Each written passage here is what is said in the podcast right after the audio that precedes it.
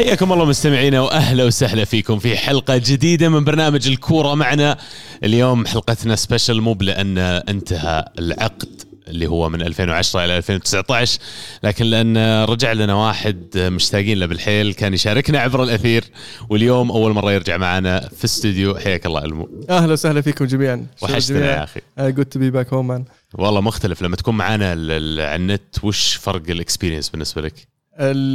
لما تصير قاعد مع الشباب تسولف قدامهم أحسن. وخاصة تعرف متى تدخل ومتى تطلع. يعني لما تصير بعيد ما تدري متى يجي دورك. أنا ما أدري أنتم ساكتين لانكم لأن مقطوع عندي الإرسال ولا لأن المفروض أنا أتكلم الحين. ف آه، كذا أريح. ومعنا كمان شنب الذيب أتوقع يعني أهم سبب إنك ترجع الحين إنك لما تبدأ تشبون على سالفة ميسي رونالدو ولا تشيلسي مان يونايتد على الأقل تشوف وجهه وتقولها. أهلا فيك أول شيء عبد الله ومرحبا بك يا ألمو يعني عودتك إحنا جدا جدا جدا سعيدين فيها وأكثر شيء عشان أقدر أفصل عليك وأنت قدامي أطالع فيك يعني لما أفصل عليك. اطيب لها أبو شامسي ولا؟ آه كويس كويس إنه عندنا يعني جو شوي جولة دسمة اليوم يعني نقدر آه، نطب في العميق فيها. والله مو بجولة جولتين يقولون ابو شامسي الأسبوع الماضي ما سجلنا حلقة بعد. وعي باه واعي به والله واعي به. معليش نعتذر منكم في البداية. الأسبوع الماضي يعني كنا تحت الصيانة الصيانة الآدمية بطبيعة الحال. والحمد لله رجعنا لكم الان أزين. أحسن من قبل بعد. عزيز لسه يبغى له صيانة شوي زيادة ان شاء الله بيكون معنا حلقة ما خلص السمكرة حقت عزيز لا شوي. عموما خلينا نبدأ أول شيء نقول ألف مبروك. ليفربول فوز بكأس العالم للأندية. آه، فاز على فلامينغو في النهائي. آه، في بطولة شارك فيها الهلال كمان. كان ممكن نشوف الهلال في النهائي المو. فعلا شوط واحد بس. آه، مشاركة طيبة الصراحة لكن مع الأسف خلص بنزين الهلال في, في الشوط الثاني ضد فلامينغو. وكانت مشاركة صراحة مشرفة طيبة. وأتمنى أن نعود مرة أخرى لهذه البطولة. يعني راح تكون نسختها الجديدة في 2021 ب 24 فريق. اللي راح يتأهل من آسيا طبعا اللي اللي, اللي راح يفوز ب 2019 2020 عفوا القادم آه، آه، واللي راح يوصل معه نصف النهائي آه، عفوا النهائي. أربعة بيتأهلون صح إيه اللي بيوصلون ال semi final يعني الموسم الجاي من دوري أبطال آسيا راح يتأهلون إلى عاد أبي أخذ رأيكم عيال بالنسبة للأندية زي ليفربول يعني قاعدين يشاركون الآن في ال Premier League وشاركين كمان في ال Champions League. أهمية بطولة زي كأس العالم للأندية بالنسبة لنادي زي ليفربول وش وش كبرها يعني انت يونايتد وانت تشجع تشيلسي اثنينكم كنتوا في موقف المشاركة والفوز بالبطولة هذه الظاهر تشيلسي ما فزتوا صح؟ لا تشيلسي خسر آه بس وصلتوا ال final. 2012 أمام كورنثيانز 1-0 اي فاللي بقول إنه هل تسوى بالنسبة لليفربول وجمهوره انه ياخذون هال break في الموسم يخلي موسمهم مرة ضغط عليهم في المباريات في البطولات اللي يمكن تعتبر أهم من هذه ولا هذه زي ال cherry on top؟ لا بالعكس بالعكس بالنسبة لفريق ليفربول كأنها زي المعسكر أنت رايح في في أجواء دافئة ولطيفة بالنسبة للاعبين اللي عايشين في في إنجلترا والجو البارد. آه، على على البحر في في في قطر وتلعب مع منافسين يعني مو بتقليل منهم بس يعني آه، في في مستوى مختلف آه، نوعا ما. ف كلها لعب مباراتين مباراة مع فريق من المكسيك ثم النهائي مع فلامينغو هي المباراة اللي اللي عليها الكلام عليها وزنها لأن فرق يعني طبعا أمريكا الجنوبية من الفرق القوية فعلا. ف كأنها رايح معسكر أسبوعين في اجواء لطيفة ثم رجع لل Premier League وأتوقع راح يعطيه دفعة أقوى لأنه يخلص الدوري. بس في مباريات تلعب في هالوقت فأنت لما تروح الإجازة هذه اللي في الدفا المباريات هذه بيعاد جدولتها خلال الموسم نفسه وبتنضغط يجيك أيام قاعد تلعب كل ثلاث أيام يجيك شهر أو شهرين هو لا لا مو مباراه واحدة اللي تأجلت خلال أسبوع. آخر آه، أسبوع اللي راح الكاس ما تأجل لهم شيء؟ لا الكاس كانت لعبوا ضد أستون فيلا وخسروا. هو أصلا كان بايع الكاس وما يدري شلون هو ما يدري شلون فاز تعامل تعامل معها هو كلوب بطريقة ذكية جدا. مباراة الكاس نزل فريق تشكيلة شباب يعني بشكل كامل تقريبا ما في ولا عنصر من العناصر المعروفة. آه تأجلت مباراة من مباريات الدوري. بس هي أصلا بالنسبة لهم يعني غير إنهم على قولتك ألمو يروحون يغيرون جو يطلعون من من أجواء البرد وحماس ال Premier League في الفترة هذه. تاريخيا البطولة دائما كانت أهم للفرق الجنوب أمريكية. دائما الفرق الجنوب امريكيه كان ينظرون لها أنه شيء أكبر من الفرق الأوروبية. بالنسبة للفرق الأوروبية يعني أنا أنا عارف أن ال Champions League هي أفضل بطولة كرة قدم في العالم. فلما أفوز فيها أنا عارف إني أنا أفضل فريق في العالم. مسألة إني أروح وأفوز بكأس العالم للأندية صح ان إضافة شيء لطيف وتعطيني تاج أحطه على القميص حقي بس ما أخذها بمحمل جدية زي ما أخذها البطولات الثانية. كويس إنك جبتنا ذا الموضوع يا أبو شامسي لأن موضوع هذا الباج ولا التاج اللي نحط على التيشيرت يقولون الحين ال Premier League مستقعدين ليفربول انه ما تحطونه في مباريات الدوري. والظاهر سمحوا لهم في الأخير يحطونه مباراة واحدة. ليش مدريد يلبسه طول الدوري وليفربول ما يقدر؟ لأن الاتحاد الإسباني متعاون مع الفرقه الإسبانية والاتحاد الإنجليزي غير متعاون مع الفرقه الانجليزيه طبعا الاتحاد الاتحاد الإنجليزي والإنجليزي بشكل عام يعني عندهم عندهم آه، يعني نظره دونيه إلى الفيفا. يعني من إذا نذكر أول ما تأسس الفينا الفيفا كانوا ما يعترفون في الإنجليز. سووا بطولة كأس العالم الإنجليز كانوا ما يعترفون فيها. من أنتم عشان تلعبون وتقولوا لي تعال انضم إلينا نلعب كأس العالم؟ أول بطولة لل Champions كان بطل إنجلترا في وقتها تشيلسي. يرشح ما خلوا الإنجليز يلعبون. قالوا هذه ما هي بطولة معترف فيها وما ما راح لعب. فالشيء النظرة هذه تعود يعني من زمان من زمان جدا. مو بشيء جديد على الإنجليز. والله بس زقاقة يعني معليش. فعلا. يا. رجال- زين فكوها مدريد أربع سنين قاعد عليهم ألف كم كم كملوا فوق الألف يوم وهم بطل العالم يعني في ناس يا أبو شمس يفكرون الشعار هذا جزء من ال- القميص صاروا الحين لا ليش ما لومهم والله ما لومهم آه عموما كذا خلونا نوصل لل Premier League. ال Premier League صار فيه جولتين خلال الأسبوعين الماضيات آه ما تكلمنا عنها. آم، راح نبدأ يمكن بأول شيء أسهل شيء ليفربول. جاء كريسمس الآن أو نهاية السنة وما ضاعت عليهم إلا نقطتين من أصل 57 نقطة ممكنة. آم، يكملون الدوري على نفس عدد النقاط يا ألمو. ما أتوقع بنفس ال ال ال الريت يعني لكن راح راح يقدرون إنه يخلصون الموسم. أتوقع بعدد نقاط أكثر من السيتي لما جابوا 100 نقطة قبل موسمين. بس تشوفهم ضد ليستر مثلا. في ملعب ليستر ليستر الآن اللي قاعد يسوي مرة كويس الموسم هذا وقاعد يتعب كل الأندية الكبيرة يجي يفوز عليه 4-0 في أرضه. جلدوهم جلد ما شافوهم ولا شيء إيه، هذا هم توهم قدامهم. جايين جايين من الدوحة عرفت؟ جايين فايزين كأس أقول لك. مروقين متشمسين الشباب ووسعين صدرهم. تشوفهم طيب invincible يسوون؟ والله احتمال جدا. إذا الآن لعبوا مع كل فريق في الدوري يعني بس فريق واحد اللي قدر ياخذ منهم نقطتين حتى ما عرف يفوز عليهم. فيعني ومستمرين حاليا عندهم streak بعد آه، عدد المباريات اللي ما خسروا فيها في أرضهم. فوق ال 50 مباراة حاليا ليفربول عنده آه، الرقم الأول هو لتشيلسي 80 مباراة تقريبا الرقم الثاني والثالث لليفربول واثنينهم مع كلوب. ف لا مو باثنين معك واحد كان مع روجرز ظاهر. واحد في عام 78 آه، في فترة آه، هيمنة آه، ليفربول في هذيك الأيام. والثاني والثاني اللي هو الحين اللي مع هو كلوب. كلوب. ف... والمشكلة شكله مو قاعد يخلص يعني حق كلوب. اللي عدد. مباريات في أرضه ما إيه. خسر. آه. ولا والمشكلة شوف يعني لما تشوف مباراة زي مباراة ليستر يعني ليستر الموسم هذا بصراحة مفاجأة من ناحية الأداء والمستوى الثاني في الدوري. آه يعني بينه وبين السيتي يعني فرق نقطة نقطتين بس مع ذلك أداء ضد الفرق الكبيرة والفرق الصغيرة ممتاز جدا. يجي قدام ليفربول ليفربول ما يشوفه شيء يمسح فيه الأرض والبلاط بالطريقة هذه. يعني فعلا بطل أوروبا بطل العالم متوج قدامك لا زال يطمح يكون بطل إنجلترا. أكيد يعني بطولة قاعد يلحقونها صار لهم 30 سنة يعني. وفازوا بك- بالبطولات اللي حولها الكبار بس ما قدروا عليها لين الحين أكيد بيحط كل تركيز عليها. سووها بالعكس. آه. بس مو يعني مو بغريب على ليفربول يعني البطولات الأوروبية. يعني آه، ممثل آه، إنجلترا الأول نادي ليفربول آه، نذكر في 2005 يعني كانوا في الدوري المركز السابع وفازوا بدوري الأبطال. ومرة ثانية الفاينل بعدها بسنة بسنتين. يا وبسنتين وصلوا للنهائي مرة ثانية. فعلا. نتائجهم بس السنة هذه اللي غريب إنهم قاعد يلعبون برا أرضهم بالنتائج هذه. يعني مرة ثانية نتكلم عن ليستر ثاني دوري إنك تروح ملعبه تسقع أربعة. آم، واضح إنك البطل وشخصية البطل هذه تظهر فيه. وخلينا نروح نتكلم عن المنافس شوي بالنسبة لمانشستر سيتي. مانشستر سيتي يعني الفترة الماضية كانوا يترنحون آه، بعد ما نزلوا من المركز الثاني إلى الآن الرابع وصلوا الظاهر. نزلوا الثالث وبعدين رجعوا الثالث. نزلوا الرابع بعدين رجعوا الثالث. طيب أنت تتكلم عن سيتي عندهم خطين مو خط واحد أساسي وبعدين احتياط بنفس قوة الأساسي. بس ما عندهم احتياط ما عندهم دفاع عفوا. بس كيف يجي مباراه. كيف تجي مباراه زي وولفز مثلا؟ لما تقدم 2-0 وبعدين تلقم ثلاث أهداف ما له دخل بس الدفاع بس مطرود منهم حارس دقيقة 12 أصلا أنا تفاجأت إنهم قدروا يسجلون هدفين ضد ولفرهامبتون وهم مطرود منهم واحد يقرام الزحف. يعني ولفرهامبتون دفاعهم مرة قوي. يعني ب 11 لاعب يلا تسجل هدف. وشفنا ليفربول أمس سجل هدف بليالا وبيلا حافظ عليه. 1-0 إيه كانت. ويجون هذول مطرود منهم واحد دقيقة 12 يسجلون هدفين. يقرام الزحف. آه طبعا إيه.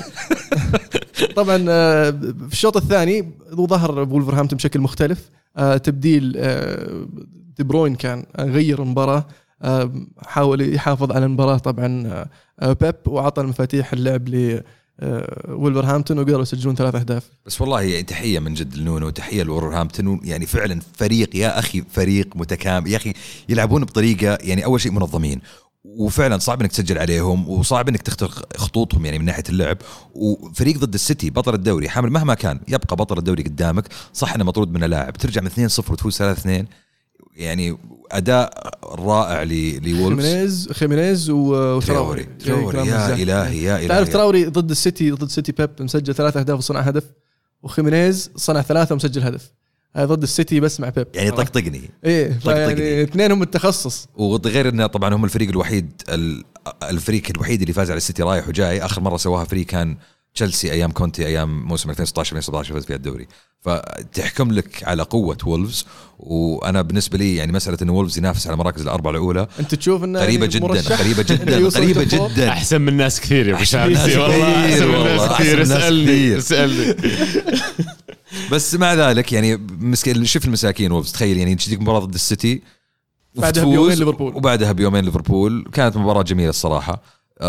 قوية جدا ما كان فيها فرص كثيرة مع ذلك استمتعنا فيها من ناحية اللعب ومستوى اللعب الرفيع بين آدم الفريقين. آدم تراوري زاحف ذا زاحف زاحف قطار يا حبيبي ومتجه لمرمى السيتي أي قطار يا رجال. تنك ذا يجيك مرة مدرع الدرهم كذا فلا بس بس وضع السيتي حاليا يعني لا زال هو الثالث لا زال آه ليستر هو الثاني آه فاز السيتي المباراة الثانية كانت آه ضد شو اسمه يونايتد. شيفيلد 2-0 وطبعا هنا هذه ممكن ترجع تفتح لنا باب الحين ما ودنا نفتحها. بس يا جماعة وش قصة الفار؟ يعني شيفيلد جاهم هدف 1-0 آه يوم كانت المباراة 1-0 للمان سيتي جاهم هدف التعادل. والغى بدا الفار. بدا بدا يصير الموضوع سخيف. أبو شامسي بالنسبة لي أنا قاعد أشوف اللقطات لقطات مو بلقطة واحدة لقطات الفار في الجولتين الماضيات تحديدا. الجولة الماضية بس يا. أخي يا أخي يرسم لك ذا الخطوط حقت ال offside ويحطها مع الخط الثاني حق المدافع. يا أخي ما لهذا وضعنا الفار ترى. ما جينا حطينا الفار عشان تقعد أنت ترسم لي مسطرة وتنزل للمايكرو ملي متر عشان تشوف مين متقدم على الثاني. المفروض أنا وجهة نظري تجربة يمكن ال Champions League أقرب للصحة لأنك لما تجي أنت توريني اللقطة من جديد المفروض الحكم هذه يحكم عليها بالطريقة ذي ما بيرسم خطوط. إذا ما يقدر يحكم بشكل أكيد إنه offside خلاص الشك في صالح المهاجم. هذا جزء من قوانين كرة القدم يعني. يعني يحكمها بالنظر عبد الله قصدك؟ هي يعني خلاص الحكم اللقطة اللي تشوفها الإعادة المفروض نفس اللقطة اللي شفتها في الصدق مو قاعد يسوي zoom لأن تتغير. ترى لو تذكرون لقطات تكلمنا عنها العام الماضي بعد في tackles وغيرها لما تسويها بال slow-mo وتقرب الكسرة تصير عنيفة شكلها مثلا. بس لأنها تصير بسرعة لا ال ال ال الواقع لما الحكم يشوفها ما تكون بالعدائية اللي تظهر عليه في ال replay. لا وغير كذا عبد الله يعني أنا أتكلم عن الجوله الماضيه هدف زي هدف بوكي. قدام توتنهام. كان already متقدمين نورتش 1-0 لو كان حسب الهدف كان 2-0 إحنا شفنا الهدف live ما حسينا فيها شيء. جات الإعادة. حتى لما شفنا الإعادة ما حسينا فيها شيء. متى حس متى شفنا الشيء؟ يقول لك بالكمبيوتر. لما طلع لك الخط الخطوط بالضبط. لما طلع لك الخطوط وقام يرسم لك خطوط بس هنا يطرح السؤال. إذا أنا عندي قوانين اللعبة وأنا قاعد أطبق قوانين اللعبة بالقوا... بالكاميرات هذه ليش قاعدين نحتاج إحنا؟ مو هذه القوانين؟ بس يعني إذا حطيت الخط و- ويبان عليها بالعين المجرد إنها مب فاول مب مب تسلل فخلاص واضح ما, ما في it's not clear and obvious فبس إنك أنت تزوم عشان تدو- تدور المليمتر المتسلل عشان تقول الهدف تسلل فيعني أنت قاعد يعني تدخل في تفاصيل ما لها داعي.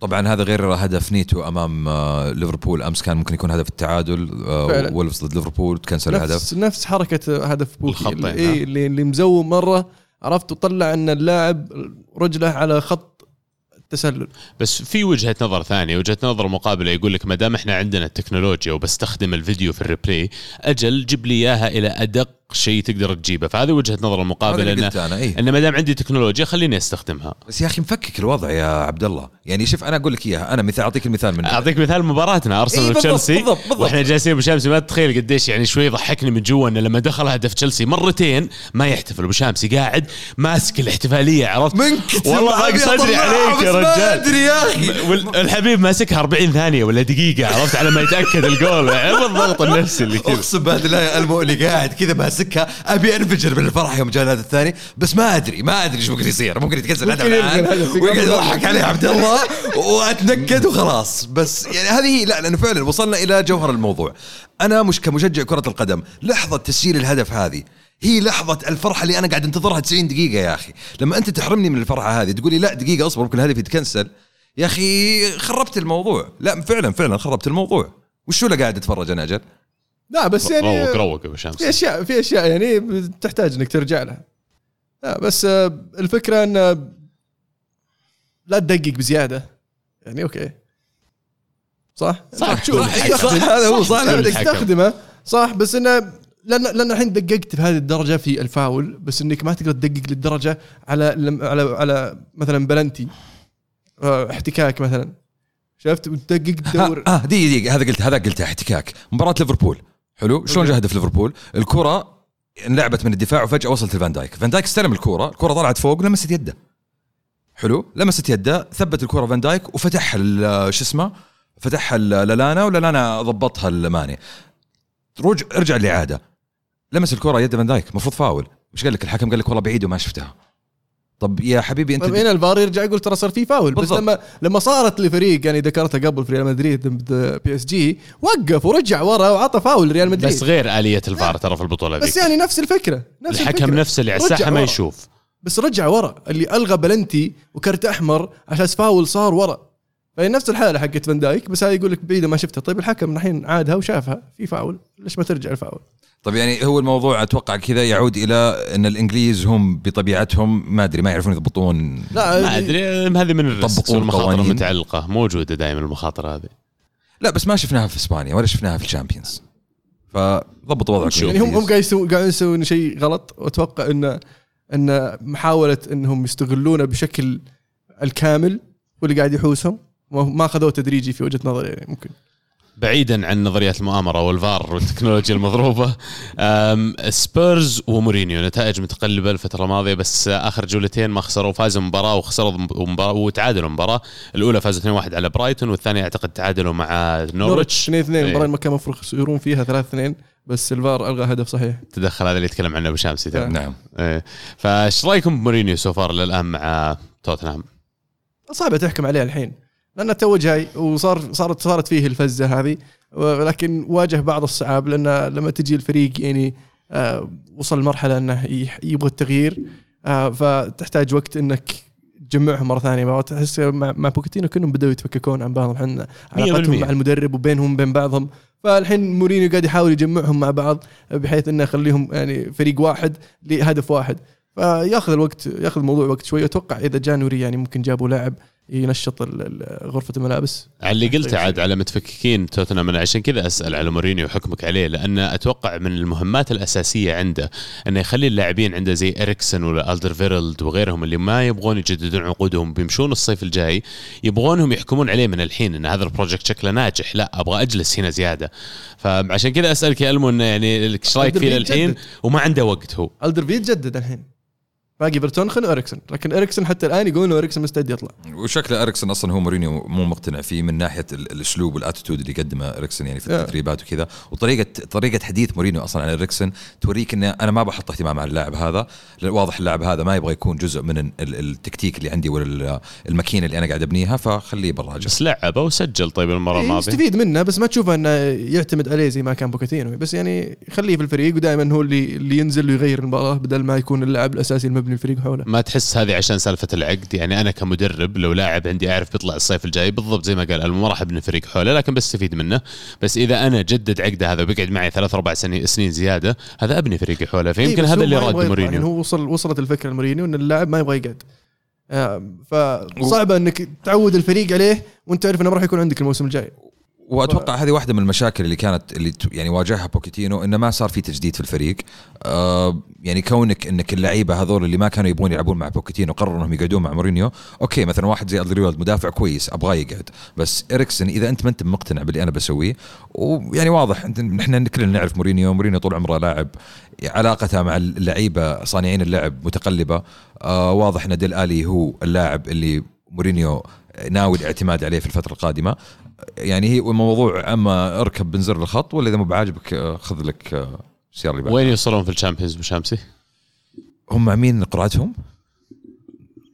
مع كان في مجموعات مع انتر وبرشلونة صح؟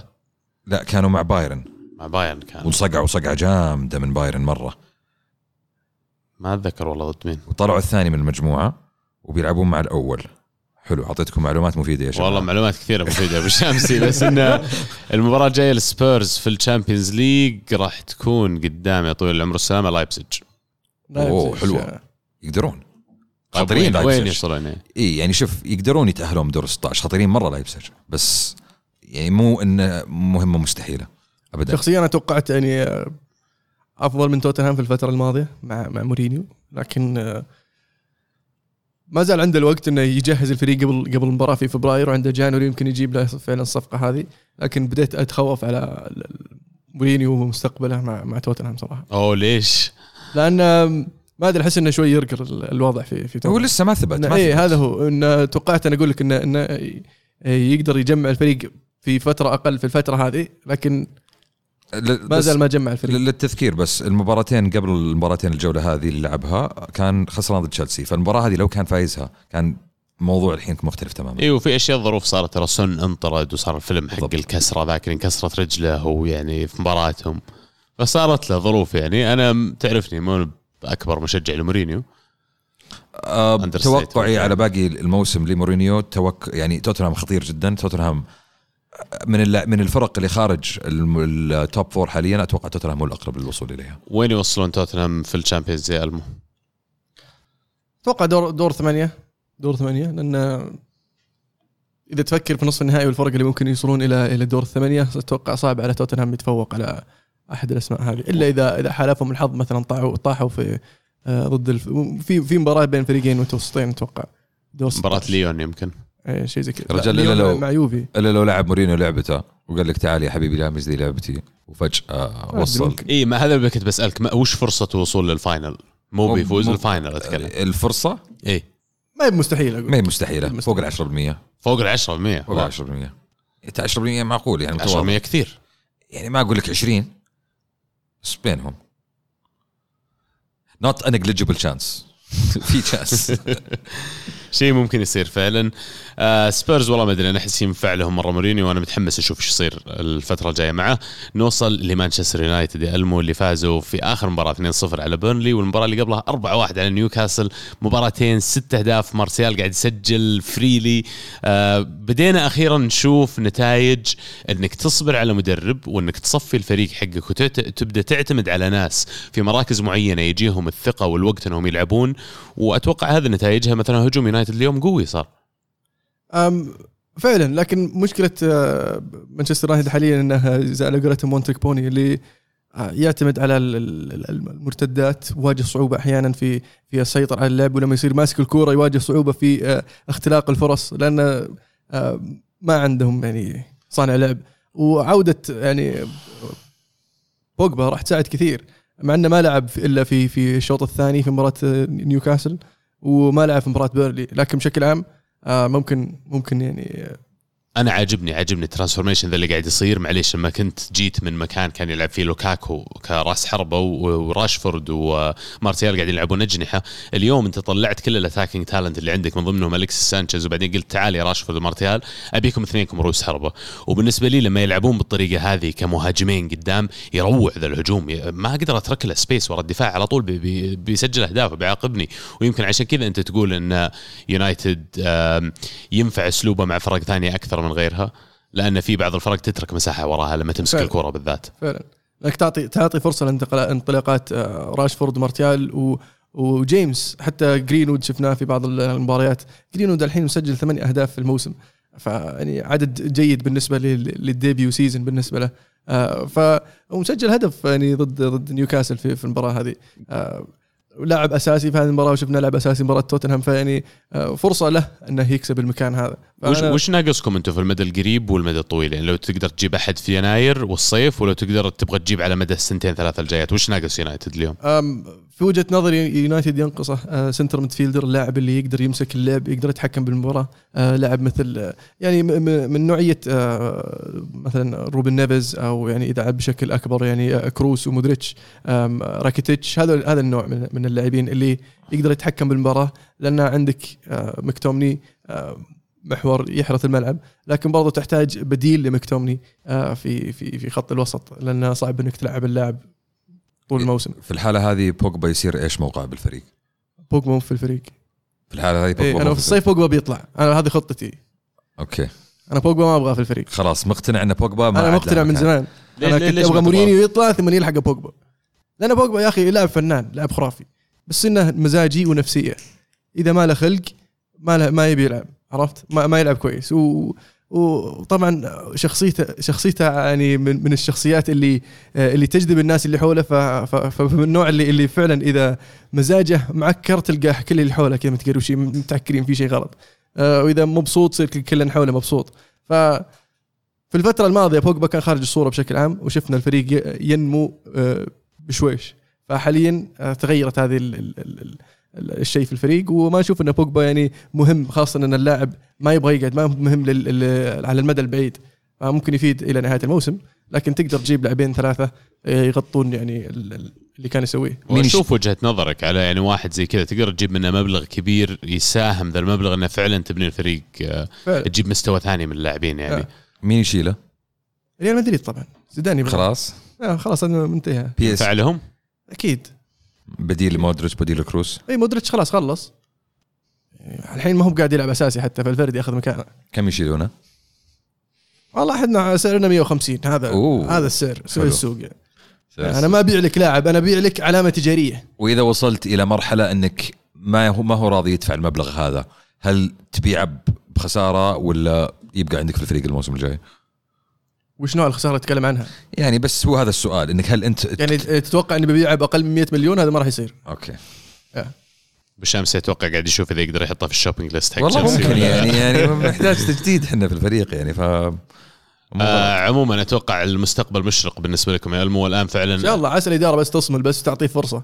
وأيقنت أيقنت بحكمة هالشيء. حطت أولي جونر والصبر عليه حتى لو ما كان هو المدرب المناسب حق المستقبل لا بس بصبر عليه أنا عندي بروجكت هذا اللو انت عارف انه يوم كان يوم كان مع اليونايتد قبل ما يعتزل اصاباته وارده كان كان ياخذ notes كان يقعد في غرفة الملابس يسجل note يشوف السر أليكس وش يسوي وش شلون يتعامل مع هذولي شلون يتعامل مع هذولي شلون يتعامل في الحالة هذه شلون يتعامل يعني الرجال ناوي يصير مدرب من قبل ما يعتزل. ويوم ما اعتزل أخذ له فرصة في التدريب في فتره في في في الأكاديمية. نوصل للموضوع اللي ما كان ودي أفتحه بس أرسنال يتعادل في المباراة الأولى ضد بورنموث واحد واحد في بورنموث وبعدين يخسر قدام تشيلسي 2 1 في ملعب الإمارات في لندن. آه هارد لك لجمهور أرسنال لكن مدرب جديد. البدايه. الله يبارك فيك. البداية الأندفيتد خربت يا شباب. كان غير محزوم في المباراة الأولى بعدين انهزمنا المباراة الثانية. مع إن مباراة تشيلسي أحس كان فيها ظلم كبير. يعني مو ظلم من, من ناحية إن انظلم الفريق لكن ما كانت تستحق هزيمة.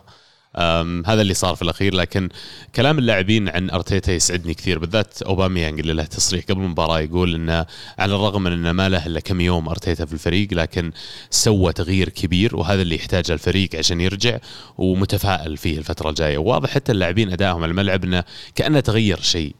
في واحد مستعدين يلعبون له مستعدين يركضون عشانه. وأحس هذا أهم شيء آه، من وظائف المدرب في الفريق إنه يلم اللاعبين عليه. يصير هو الواحد اللي كل اللاعبين يسعون إلى كسب رضاه إلى إنهم يجيبون النتيجة عشانه. طبعا في الأخير هو الجمهور لكن المدرب له دور كبير فيها. فعلا آه، بداية بداية يعني صعبة بالنسبة لأرتيتا. لكن صعب إنك برضو تحكم عليه الحين يعني الفريق يحتاج إلى تغيير بشكل عام آه، مو بس آه، الأجواء حتى بعض العناصر في الفريق.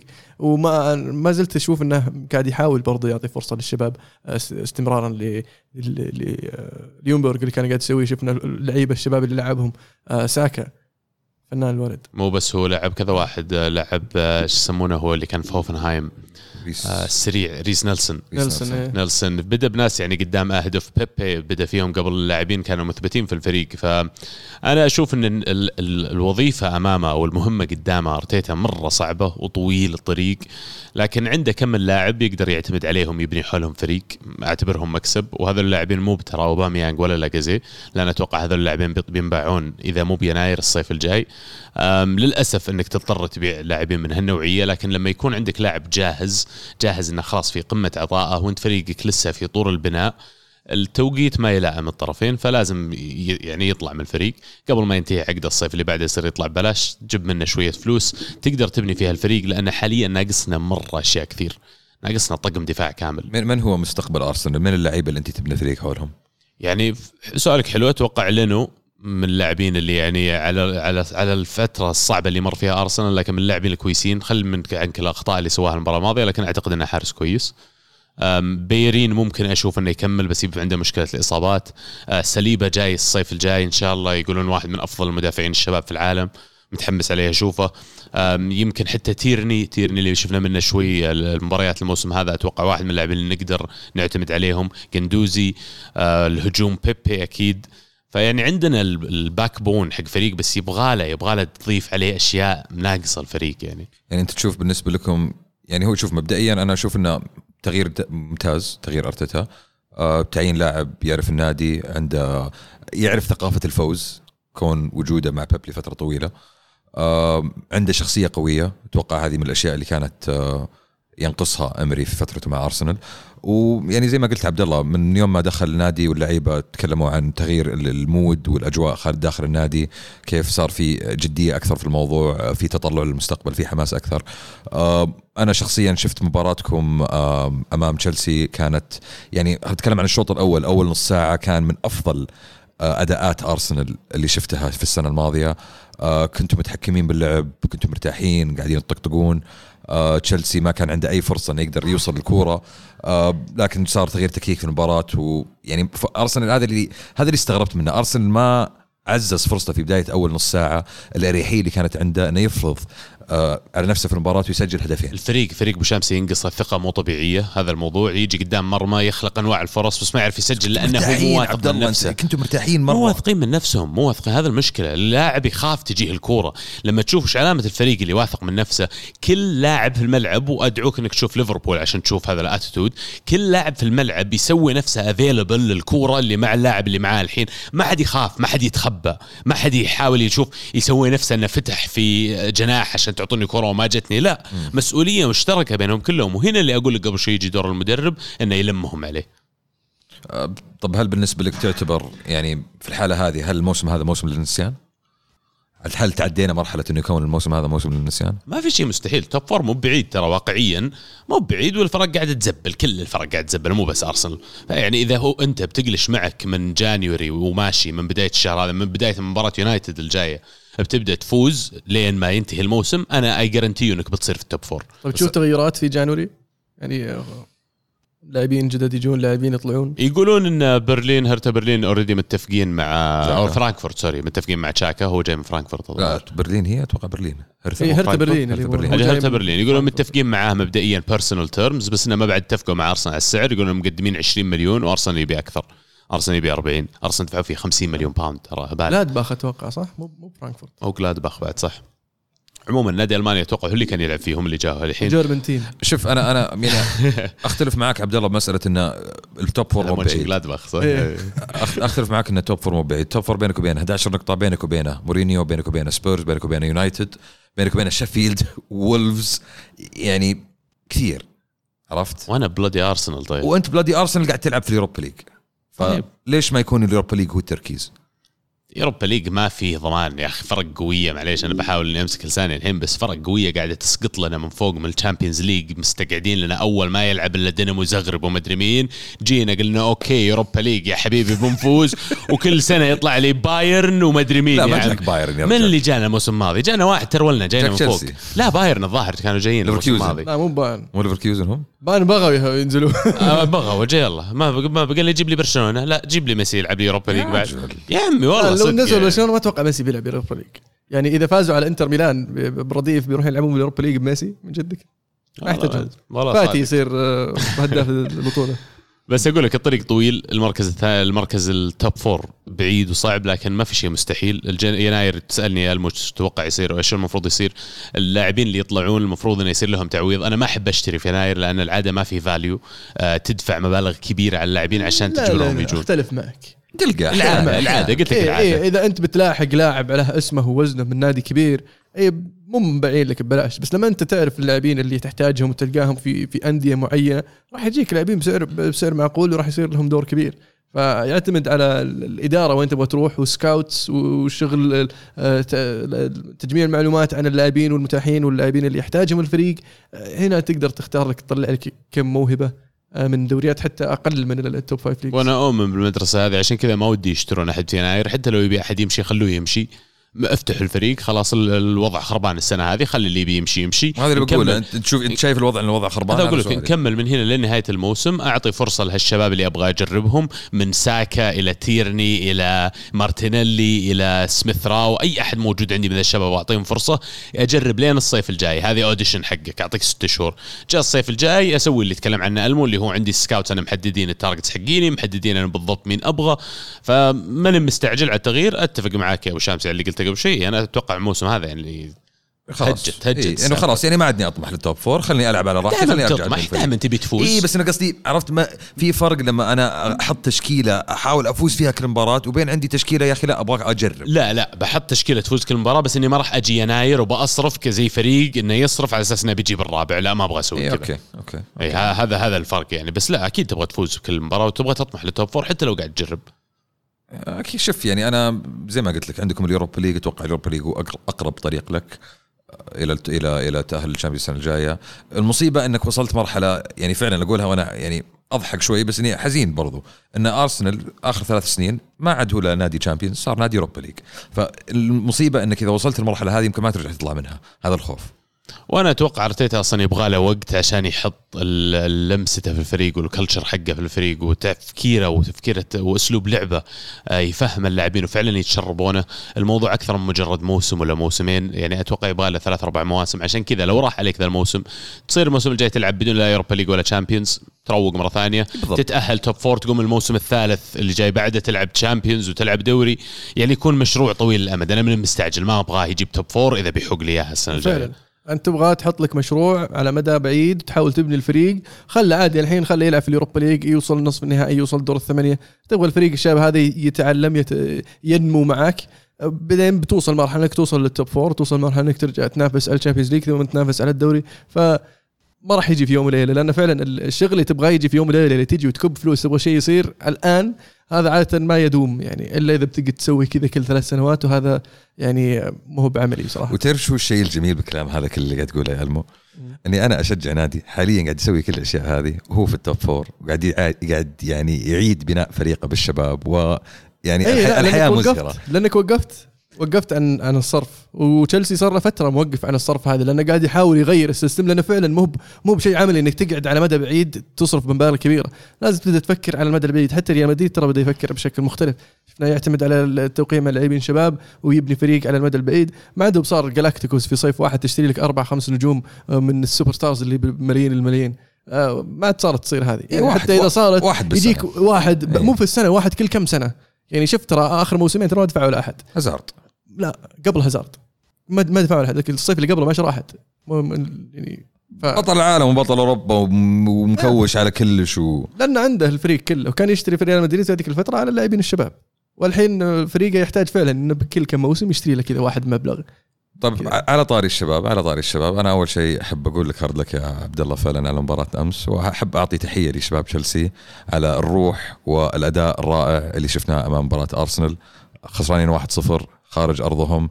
واضح إنه يعني بدت المباراة كان في تغيير تكتيكي يحتاج يصير. لامبرت كان عنده الشجاعة إنه يسوي التغيير هذا. الخطة اللي بدأ فيها أمام توتنهام وخسر فيها 3 4 2 1 كانت سيئة جدا أمام أرسنال. آه نزل جورجينيو في الوسط 4 3 3 وعرف إنه يعود آه إلى المباراة ويفوز 2 1 لأول مرة الموسم هذا. من ست مباريات تشيلسي يخسر فيها 1-0 ما عاد يفوز تشيلسي المباراة هذه فاز. طبعا المباراة اللي قبلها خسر من بورنموث ففي مستوى المتذبذب آه آه، من ساوثهامبتون آه فالمستوى وقبلها فاز على سبيرز وقبلها خسر من بورنموث فمستوى تشيلسي متذبذب آه يعني في الفترة هذه لكن أنا صراحة كمحب ومشجع لتشيلسي فخور جدا بأداء فرانك. آه مركز الرابع ما توقعنا إنه يكون فيه فاز على توتنهام فاز على أرسنال المنافسين المهمين جدا على المراكز هذه. آه ال Champions League ما كان في أمل كبير إنه يخرج من دور المجموعات. تأهل لدور ال 16 صح إنه ثاني لكن تأهل وحقق ال target حقه.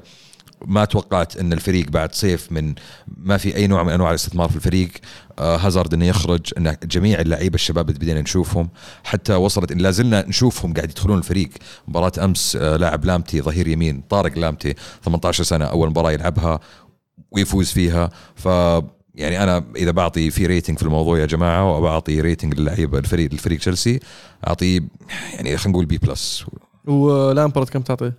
كمدرب B plus جدا يعني في عندي احترام جدا عالي لل systems المختلفة اللي لعب فيها. آه، عرف إنه يلعب ب 3 4 2 1 ويفوز فيها. عرف إنه يلعب ب 4 3 3 يفوز فيها. آه، لعب في بداية الموسم 4 2 3 1 ما زبطت معاه كثير. آه، احييه على قدرته انه لعيبة زي ماونت زي أبراهام توموري أول مرة يلعبون في ال Premier League خبرة سنة قبلها في ال Championship أو ثلاث أربع سنين قبلها. مع ذلك إنهم يقدرون ينافسون ويجارون جميع اللعيبة اللي نشوفهم الفرق الثاني. تكلم عن ابراهام لمرحلة من المراحل كان الثاني هداف في الدوري. تكلم عن ماونت اللاعب اللي كثير ناس ما سمعوا. فيه أنا شخصيا كنت يعني خلفيتي عنه بسيطة جدا كان بداية الموسم هذه. زي توموري نفس الشيء خلفيتي بسيطة جدا ومع ذلك اللعيبة هذول صاروا أساسيين في تشيلسي وصاروا يلعبون في المنتخب. ف يعني فعلا الشغل اللي يسويه لامبارد الحين عكس تماما كل الأشياء اللي تتوقعها من تشيلسي في السنوات الماضية. آه الاعتماد تشيلسي كان في الفترة الماضية دائما كان على اللعيبة. آه الغالية على مدربين. إيه لعيبه جاهزين مدرب مدربين ذو خبرات عالمية ولفترات طويلة. يعني أول مرة يجيك مدرب فعلا ما عنده خبرة. ممكن دي ماتيو كان هو المثال الآخر لكن هو ال exception بس كان عنده خبرة كان حتى مدرب في ال Premier League قبل. يعني هذا هو هو ال exception يعني هو أقل واحد ممكن تقول من ناحية الخبرة. لامبرد سنة واحدة في ال Championship فقط. آه لكن يعني ما أدري وش ترجع أكثر من بس يعني حتى حتى يعني ديماتيو كان جاي مؤقت. صح يعني ما, ما أعطوه التمديد العقد لما فاز بال Champions League هذا هو هذا هو. وواضح إنه يعني إدارة النادي عندهم الثقة الكاملة في لامبارد إنه ياخذ المشروع هذا ويستمر فيه. هذا آه شيء مهم ترى إيه؟ إن الإدارة تدعم لأن مدرب يعني واضح إنه ذكي وواضح إنه مستقبله باهر وخاصة يعني شخصيته ومعرفته بالفريق والدوري أتمنى اشوفه أحد أفضل المدربين وأتوقع أنه راح يصير المدرب المدرب الإنجليزي الأول في يعني خلال الخمس سنوات القادمه على الأقل. ومحظوظ يا أخي محظوظ محظوظ إنه فعلا بعد فترة طويلة جدا من تشيلسي آخر 10 سنين 15 سنة أكاديمية تشيلسي نسمع عن اللعيبة هذول يلعبون في كل أندية أوروبا. فوق 30 40 لاعب من يعني اللعيبة اللي فعلا يلعبون في أندية ثقيلة. ليش مو بأكاديمية تشيلسي بشمسي تشترونهم وتعيرونهم؟ إيه هذا هو. لا أنا أتكلم عن إنه أخيرا أخيرا جبت قدرت إني أطلع لاعب من الأكاديمية إنه فعلا يقدر يجاري نفسه ويحط نفسه في الفريق الأول. يعني هذا أنا بالنسبة لي ممكن من أفضل الأشياء اللي شفتها الموسم هذا. خليك إن لامبرد هو مدربي خليك إني في ال top four خليك أن عندي اللعيبة هذول واعرف اللعيبة هذول انتمائهم وولائهم لتشيلسي لفترة طويلة جدا. ما نجح ترى إلا اللاعبين اللي فعلا من الأكاديمية يعني ماونت وتوموري وأبراهام حتى ريس جيمس. ريس جيمس الظهيرين كلهم هذه كلهم الأكاديمية مو من اللعيبة اللي شروهم وعاروهم إيه تتكلم يعني من سبع آه. سنين تسع سنين عشر سنين بدوا يلعبون مع النادي واستمروا واستمروا 8 8 8 ل 12 سنة مع الفريق. ف أعمار يعني كأعمار. مع ذلك مع ذلك يبقى أن تشيلسي يحتاج انه يعزز في يناير. آه القرار حق فيفا انه حسم من ناحية ال transfer ban كان مهم جدا. آه الفريق آه أنا أشوف شخصيا عنده نقص في ناحية الأظهرة. ظهير يسار جدا يحتاج آه، من ناحية الأجنحة بدلاء لويليان وبدرو. إذا بيجيب أحد في الوسط ما أشوف إنه يحتاج عنده كمية كافية في الوسط. إذا بيجيب تغطية للدفاع برضو. يحتاج يحتاج quality بس عشان تجيب جناح quality غير, غير يعني بديل يحتاج سانشو يحتاج سانشو. إيه ما راح يجيك سانشو في, في January لازم يجيك في الصيف. فأنت إذا بتبغى تجيب لاعب في في January لازم يكون مثلا واحد كظهير يسار آه واحد جاهز مثل اليكس تيلس مثلا آه لاعب بورتو عمره 27 سنة. وفي عندك لاعب جاي في الأكاديمية. ذا. اي لاعب لاعب في الأكاديمية جاي عمره عمره لسه أتوقع 17 سنة. ف...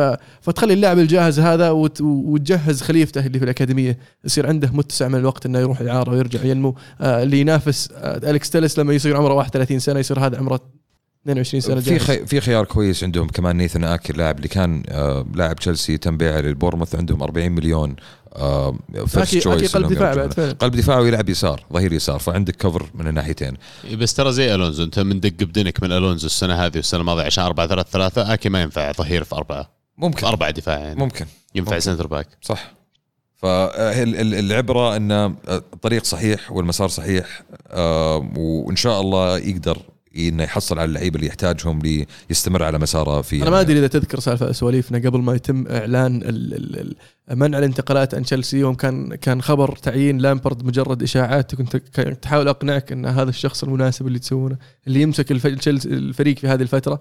وكنت غير مقتنع بكلامي وقتها. إيش كنت أقول لك أنا طيب؟ كنت تقول لا نبغى مدرب صاحي نبغى مدرب يعرف. أنا ما أتذكر السالفة هذه الصراحه أنا كنت أحاول أقنعك لأن سولفنا الموضوع أكثر مرة. متأكد؟ إيه. طيب أهم شيء إنك متأكد ترى. أنا متأكد نعم فعلا. والله ما أذكر فعلا يا ألمو بس لا يعني ما توقعت إن الأمور بتكون بال بال يعني بالشكل الجيد هذا. ما تصورت ما تخيلت ما تمنيت الصراحة لأن بالنسبة لي كان دائما الموسم هذا موسم تأخير. فكون الأمور ماشية بالطريقة هذه وأنا لا زلت محافظ على مكاني في ال top four تشيلسي الفرق بينك وبين الخامس أربع نقاط أو خمس نقاط حاليا يعني على الرغم من الخسارات المتتالية على الرغم من المستوى المتذبذب أنا لا زلت راضي. أربع نقاط. أربع ترى نقاط. ما أنتم بعيدين أرسنال يا رجال اللي كم 11 نقطة. مالك من أرسنال؟ خارج خلينا ما تشوفنا إحنا. الحين قاعدين نجيك نتخبى عشان نجيك من الخلف عرفت؟ آه طيب نوصل لنهاية فقرة Premier League وبما أننا وصلنا أصلا لنهاية العقد هذا مرة ثانية آه اقتراح من أخونا العزيز ألمو أن كل واحد فينا يجهز تشكيلة لأفضل فريق لعب خلال الألفية هذه. ولا مو بالألفية العقد. هذه؟ العقد. هذا. اللي هو من 2010 ل 2019 اي من بداية 2010 إلى نهاية 2019 في ال Premier League. في ال Premier League. طبعا السؤال ما كان سهل. اعطانا ترى homework يا عيال. جانا قبلها ثلاث أيام ويدقدق علينا يا عيال يا عيال من الحين. أمس يا عيال. الموضوع. فيعني لا فعلا اضطرينا نسوي شوية هوم ورك تناقشنا في الموضوع قبل بداية الحلقة. ليتنا والله الصراحة ما تناقشنا فيه ليتنا داخلين على الموضوع فريش صار في اختلافات يعني بيننا وبين بعضنا فخليني أنا أعطيكم أول شيء اللي أنا أتوقع أن تشكيلتي هي أفضل تشكيلة. آه، حاولت اني ما أكون متحيز الصراحة. حاولت اني أكون يعني عادل جدا في خياراتي. آه، وكان ما كنت راضي ألمو على مسألة 11 لاعب فقط أقول لك إياها من الحين. فمبدئيا أفضل حارس من عام 2010 إلى 2020 آه، دخية. ويضحكني إني أقول إن دخية كان هو أفضل لاعب في يونايتد خلال العقد هذا ليش يضحك يا أخي لاعب يا أخي. ما مسوي فيها, إعرابي إيه يا أخي. يعني عندك 11 لاعب في الملعب أنت لما تحط التشكيلة تنسى الحارس دايم بس الحارس أول لاعب حتى رقمه واحد وفعلا هو رقم واحد آه. دخية من التشكيلة هذه لأنه فاز بأفضل لاعب في يونايتد أكثر من سنة لأنه ما في حارس ثاني اتذكر صد صدات خنفشارية في العقد هذا كله يستاهلها دفاعي عبارة عن ثلاث قلوب دفاع ما نعترف إحنا بأظهرة. أولهم الكابتن كومباني كابتن السيتي أربع آه، بطولات بريمير ليج في العقد الماضي. كابتن كومباني ضيعوه السيتي السنة هذه وضاعوا. كان الصراحة فعلا كابتن كان من اللعيبة القليلين جدا اللي كنت أشوفهم أقول أتمنى اللاعب هذا يلعب معاي. آه، تحيزي دخل وكمل معاي لأني اضطريت إني أعطي أسبليكويتا والكابتن جون تيري مراكز الدفاعية الثانية أسبليكويتا على استمراريته وجون تيري كونه وصل عمره 35 سنة ولا زال في مستواه ولا زال يفوز بالدوري ولا زال جامد. آه وسطي شوي غريب. آه يعني خلينا نقول ثلاثة اثنين اثنين ثلاثة. so الوسط الخلفي تتكلم عن كانتي أفضل لاعب في إنجلترا في أحد السنوات الماضية ويايا توري وحش مانشستر سيتي. آه قدامهم عندك ديفيد سيلفا الساحر وجيمس ميلنر أسطورة الإنجليزية اللي ما حد يقدره. هجومي إيدن هازارد الخنفشاري أجويرو اللي ما أتوقع في أحد بيختلف عليه وهاري كين لأن كانوا ناس كثير يتوقعون يكون one season wonder ولكن أثبت الرجل نفسه سنة ورا سنة ورا سنة. يعطيك العافية؟ يا أبو شامسي شرح وافي عندك مدرب للفترة هذه؟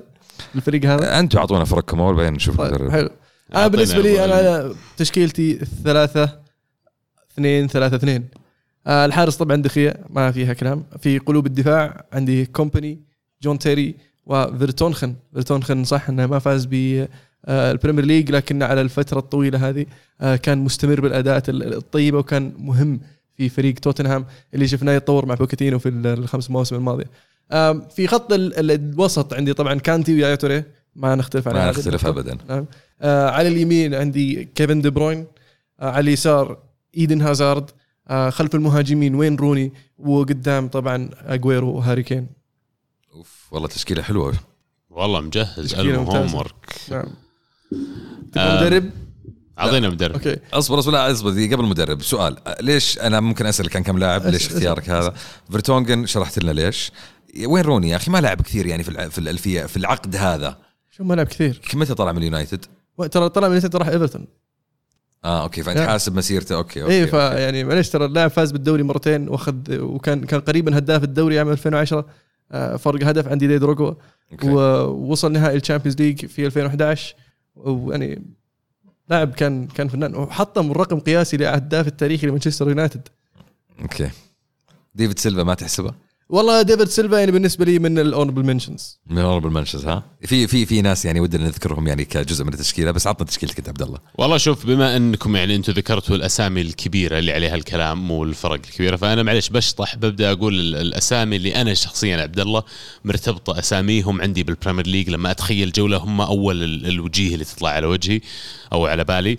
underdogs تقدر تقول. فحارس راح أقول بيتر تشيك وراح أعتبره underdog وراح أحطه أنا عندي لأنه قبل التحدي إنه يطلع من تشيلسي إلى أرسنال إنه ما يطلع من البريمير ليج مثلا ولا إنه يكمل مع تشيلسي وصار بالحركة هذه أنا بالنسبة لي أحد ركائز البريمير ليج. صار يعني الكثير بالنسبة لجمهور نادي تشيلسي وفي نفس الوقت يعني الكثير بالنسبة لجمهور أرسنال. جاء فترة صعبة جدا للفريق وعلى الرغم من الفريق نتائجه كانت تعبانة لكن أعتقد إن تشيك كان أحد ال ال الناس اللي هدت شوي المسيرة في الفترة الماضية. لو بدون تشيك كان الوضع أتوقع اسوء بكثير. ولا وتعودنا بعد نشوفه هو وطاقيته يعني فمساله انك ما تشوفه هو وطاقيته عرفت شوي يضيق صدرك. في الدفاع أبغى أقول ستيف كو ستيف كوك من بورنموث. له تقريبا سبع أو ثمان سنوات مع بيرنلي الآن. مع sorry مع بورنموث. ومن الأسامي مرات اللي ترتبط فيها بالي في لما يجي في ال fantasy الموضوع ولا لما تجي جولاتنا مع بورنموث من أكثر اللاعبين اللي يظهرون على أرض الملعب هو وأشلي بارنز اللي مع من بيرنلي. أشلي بارنز striker. أنا ببدأ لكم مطشر شوي لأن بجيبها من الطريقة اللي كتبتها يعني. فأشلي بارنز هو striker ثاني دائما يجي على بالي لما أتخيل البريمير ليج مع بيرنلي. تروي ديني من واتفورد يلعب معه قدام وأكيد جيمي فاردي يعني اللي كان آه، أسطورة أعتبره من أساطير البريمير ليج في العشر سنوات الأخيرة. في خط الوسط أنتم ما ذكرتوا ديمتري باي اللي مع إنه ما طول في البريمير ليج ترى قاعد سنة أو سنتين بس لكن اللاعب هذا خلاني أتابع ويست هام كان يلعب ويست هام كنت أتابع ويست هام عشانه. يعني too much اللاعب إلى أي وصل إلى أي مرحلة وصل اي اي باي معزة خاصة. وشامسي كانك تقول لي رقم قبل شيء قبل الحلقة عن باي أكثر لاعب صنع فرص في أوروبا في العقد الماضي في أوروبا في الدوريات الأوروبية الخمس الأولى. أكثر لاعب. أنا تفاجأت الصراحة أكثر من ميسي؟ أكثر من ميسي. غير معقول. والله معقول. صدق في ناس ما يصدقون ما صدقت تصدق أنا بس لا فعلا أكثر لاعب. يعني والفرق بينه وبين ميسي مو كبير بس يبقى ان الاستمرارية على مدى عشر سنوات. وزي ما قلت عبد الله لما جاء البريمير ليج فعلا كان اللاعب اللي تبغى تشوف مباريات ويست هام بس عشان تشوفه. وش يسوي ممكن؟ في الوسط بيكملهم ديفيد سيلفا. ديفيد سيلفا يعني بالنسبة لي يمكن قد يكون الأسطورة الأولى للبريمير ليج في آخر 10 سنوات أو حتى يمكن 15 سنة من بعد ما راحوا ال old guard إي بالضبط جيل الكبار اللي كانوا قبل في البريمير ليج. هو يعني بالراحة أكثر لاعب ناجح مع أي فريق في البريمير ليج خلال فترة متصلة من الزمن هذا. فأكيد واحد من الأساطير. والشيخ تيوتي الله يرحمه. مات عمره 30 آه، لكن كان من اللاعبين اللي أشيل هم المباراة ضد نيوكاسل الظاهر. كان ما أنسى المباراة اللي انتهت 4 4 مستحيل مستحيل. جلدنا جلد. مطرود منهم واحد يا عمي وجالديننا وشيخ تيوتي جايب آخر جول ظاهر جايب جولين في المباراة I think فواحد من الأسامي اللي كانت دائما مرتبطة خلال العشر سنوات الماضية البريمير ليج عندي فيه آه، دنك كمان حق برايتون. ما أدري قلته ولا لا, لا. بس إي دنك حق برايتون في الدفاع. مرة ثانية يجي موضوع ال fantasy قلب دفاع يسجل أهداف يمكن لاعبك المفضل ال fantasy يكون رخيص سعره ومعلومة ما أدري ما لها دخل بس 2014 2015 كان هو هداف برايتون. أوف تخيل. الدفاع إيه. كم هدف بالله؟ ما أدري بس إنه يعني شيء مو بشيء كثير بس ما كانوا يسجلون أهداف لكن هو الهداف. ما عليك أشيل كان يلعبون بالدفاع فواحد صفر تكفيهم. إيه. أشيل هداف ما عندي مشكلة قلب دفاع شيل راسي لعب إنجليزي بحت.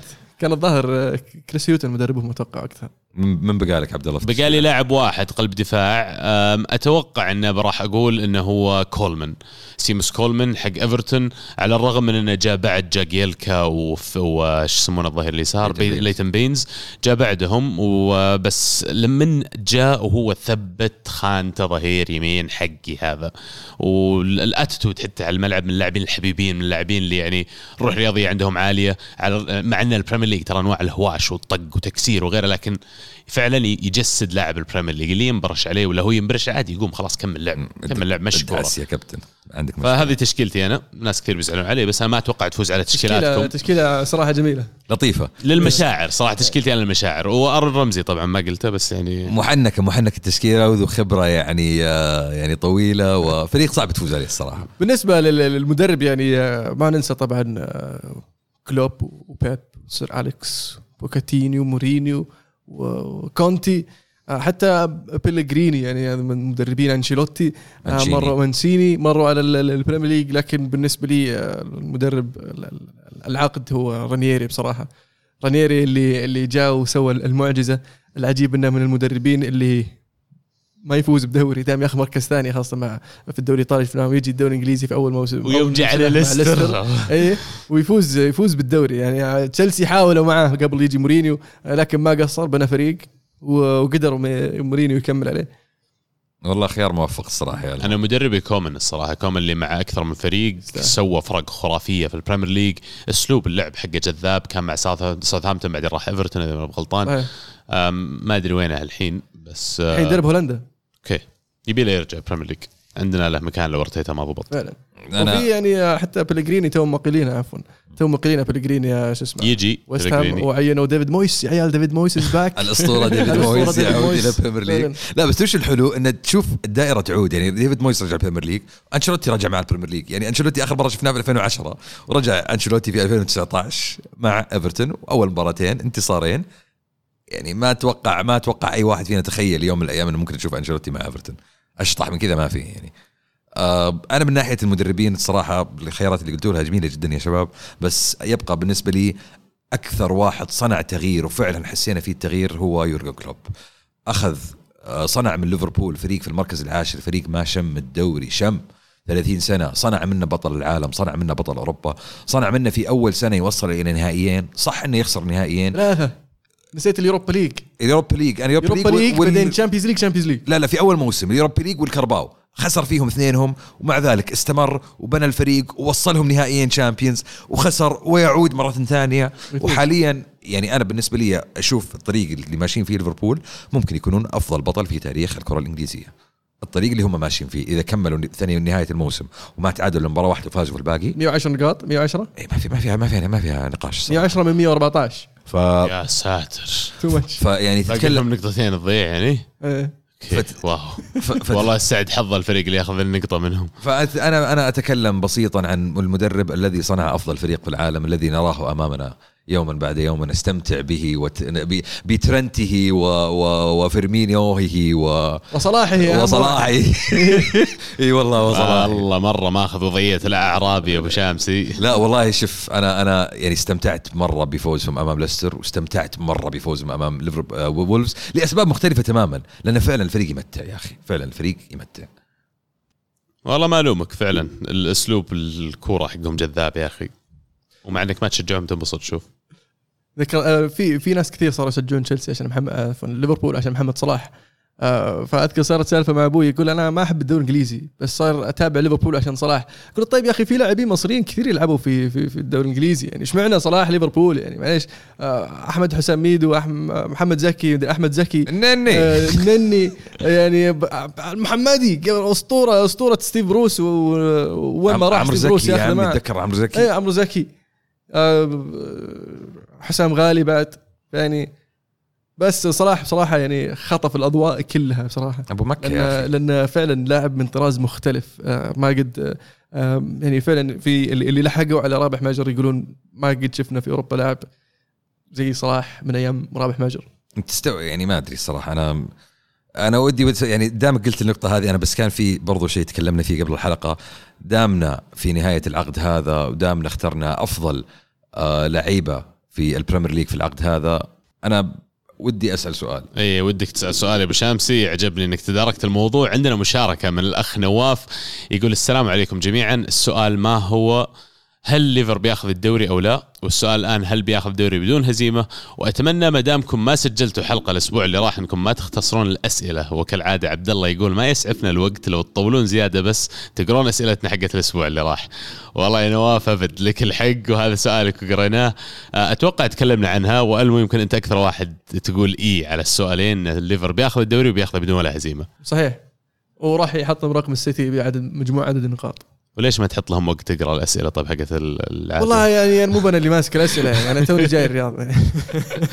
الحمد لله على سلامتك. أنت تتفق معي بشامسي بعد؟ يعني بيفوز بالدوري إي يفوز بدون خسارة ما ما أدري. ممكن يقدر yes. آه مستر مودي مو يقول واضح إنهم غشوك يا شنب الذيب ده مش سوبر فرانكي ده سوبر هنيدي. والله شوف إذا أنت شايف إنه سوبر قبل قبل مباراة أرسنال. أيوه ما أدري إذا أنت شايفه سوبر هنيدي ما شفتها يعني دربيين يا كابتن دربيين لندنيين خارج أرضه يفوز فيهم يا رجل. رابع مرتاح مبسوط. عندنا مشاركة من ديفلز ومشاركته جميلة الصراحة. حاط لنا اسم لاعب على كل جهة ويقول كل واحد يختار الأفضل بالنسبة له من كل اثنين. فأنا الحين بذكر لاعبين وكل واحد يعني بكلمة واحدة مين تختار؟ آه توتي ديل بيرو. ديل بيرو. أوه wow مع بعض. لا والله أنا توتي. آه كريستيانو ميسي. كريستيانو. ميسي. والله أنتم آه، مجهزين. ميسي. والله يعني إذا اضطريت أختار بختار ميسي الصراحة بس يعني كلهم نفس الشيء بالنسبة لي. بوفون نوير. بوفون. نوير. بوفون. آه جارديولا مورينيو. مورينيو. جارديولا. مو قاعد يعكسكم من جد. كامبل فرديناند فرديناند كامبل يا أخي حرام عليكم. إصابات. إصابات كامبل. روبرتو كارلوس مارسيلو. كارلوس. كارلوس وين؟ هذول ما يحطون في. نفس الجملة إيه. معليش. بس اللي بعده بيكون interesting لأنه قال كافو داني ألفيش. كافو. ألفيش. يا أخي ألفيش too much كان. ألفيش وين؟ ألفيش صنع مركز جديد يا رجال. ظهير جناح. آه بوسكيتس تشابي ألونزو. too different طيب، اختار واحد. أنا أشوف إنهم قريبين من بعض بس أنا أفضل آه، تشابي الونسو أنا أشوف إنهم ما يتقارنون. مين تختار؟ كابتنية أنت كابتن ثاني يعني أو كابتن أول بتاخذ بتاخذ؟ شوف أنا بختار بختار ألونزو لأني أحب ألونزو بس بس ما أقدر أقارن الاثنين okay بس هو قال لك اختار بينهم ما يعني قال يلعبون. holding midfielder بس. different different tactic different style أوكي مين تفضل؟ يعني تعرف إيش أقرب؟ كروس ولا ألونزو؟ هذا أقرب عاد هو. سؤاله ولا تدخل في سؤاله خذ تيشيرت عيش حياته خلاص. ألونزو ألونزو يا ابن الحلال طيب أنا أتوقع بختار بوسكيتس آه مودريتش نيستا إنيستا. نفس الشيء نفس إنيستا. السؤال غلط إنيستا. ليش غلط؟ لأن مقارنة خاطئة كانتونا هونري. هونري حتى أنت المفروض تقول هونري يعني. يعني. بس ال king. وعلى وقتنا. بس الكينج قال لك اياها الكينج. وشامسي الكينج الكينج. كانتونا هي يعني is the king أنت قاعد الحين تتعنصر علي لا. والله لا والله يا عبد أنا الله. أشكرك يا ديفلز إنك سألت السؤال هذا لأني أعرف أخوياي الحين. شوف هذا اتفقنا أنا وياه كم من واحد يعني فالمو الموضوع مو متحيز.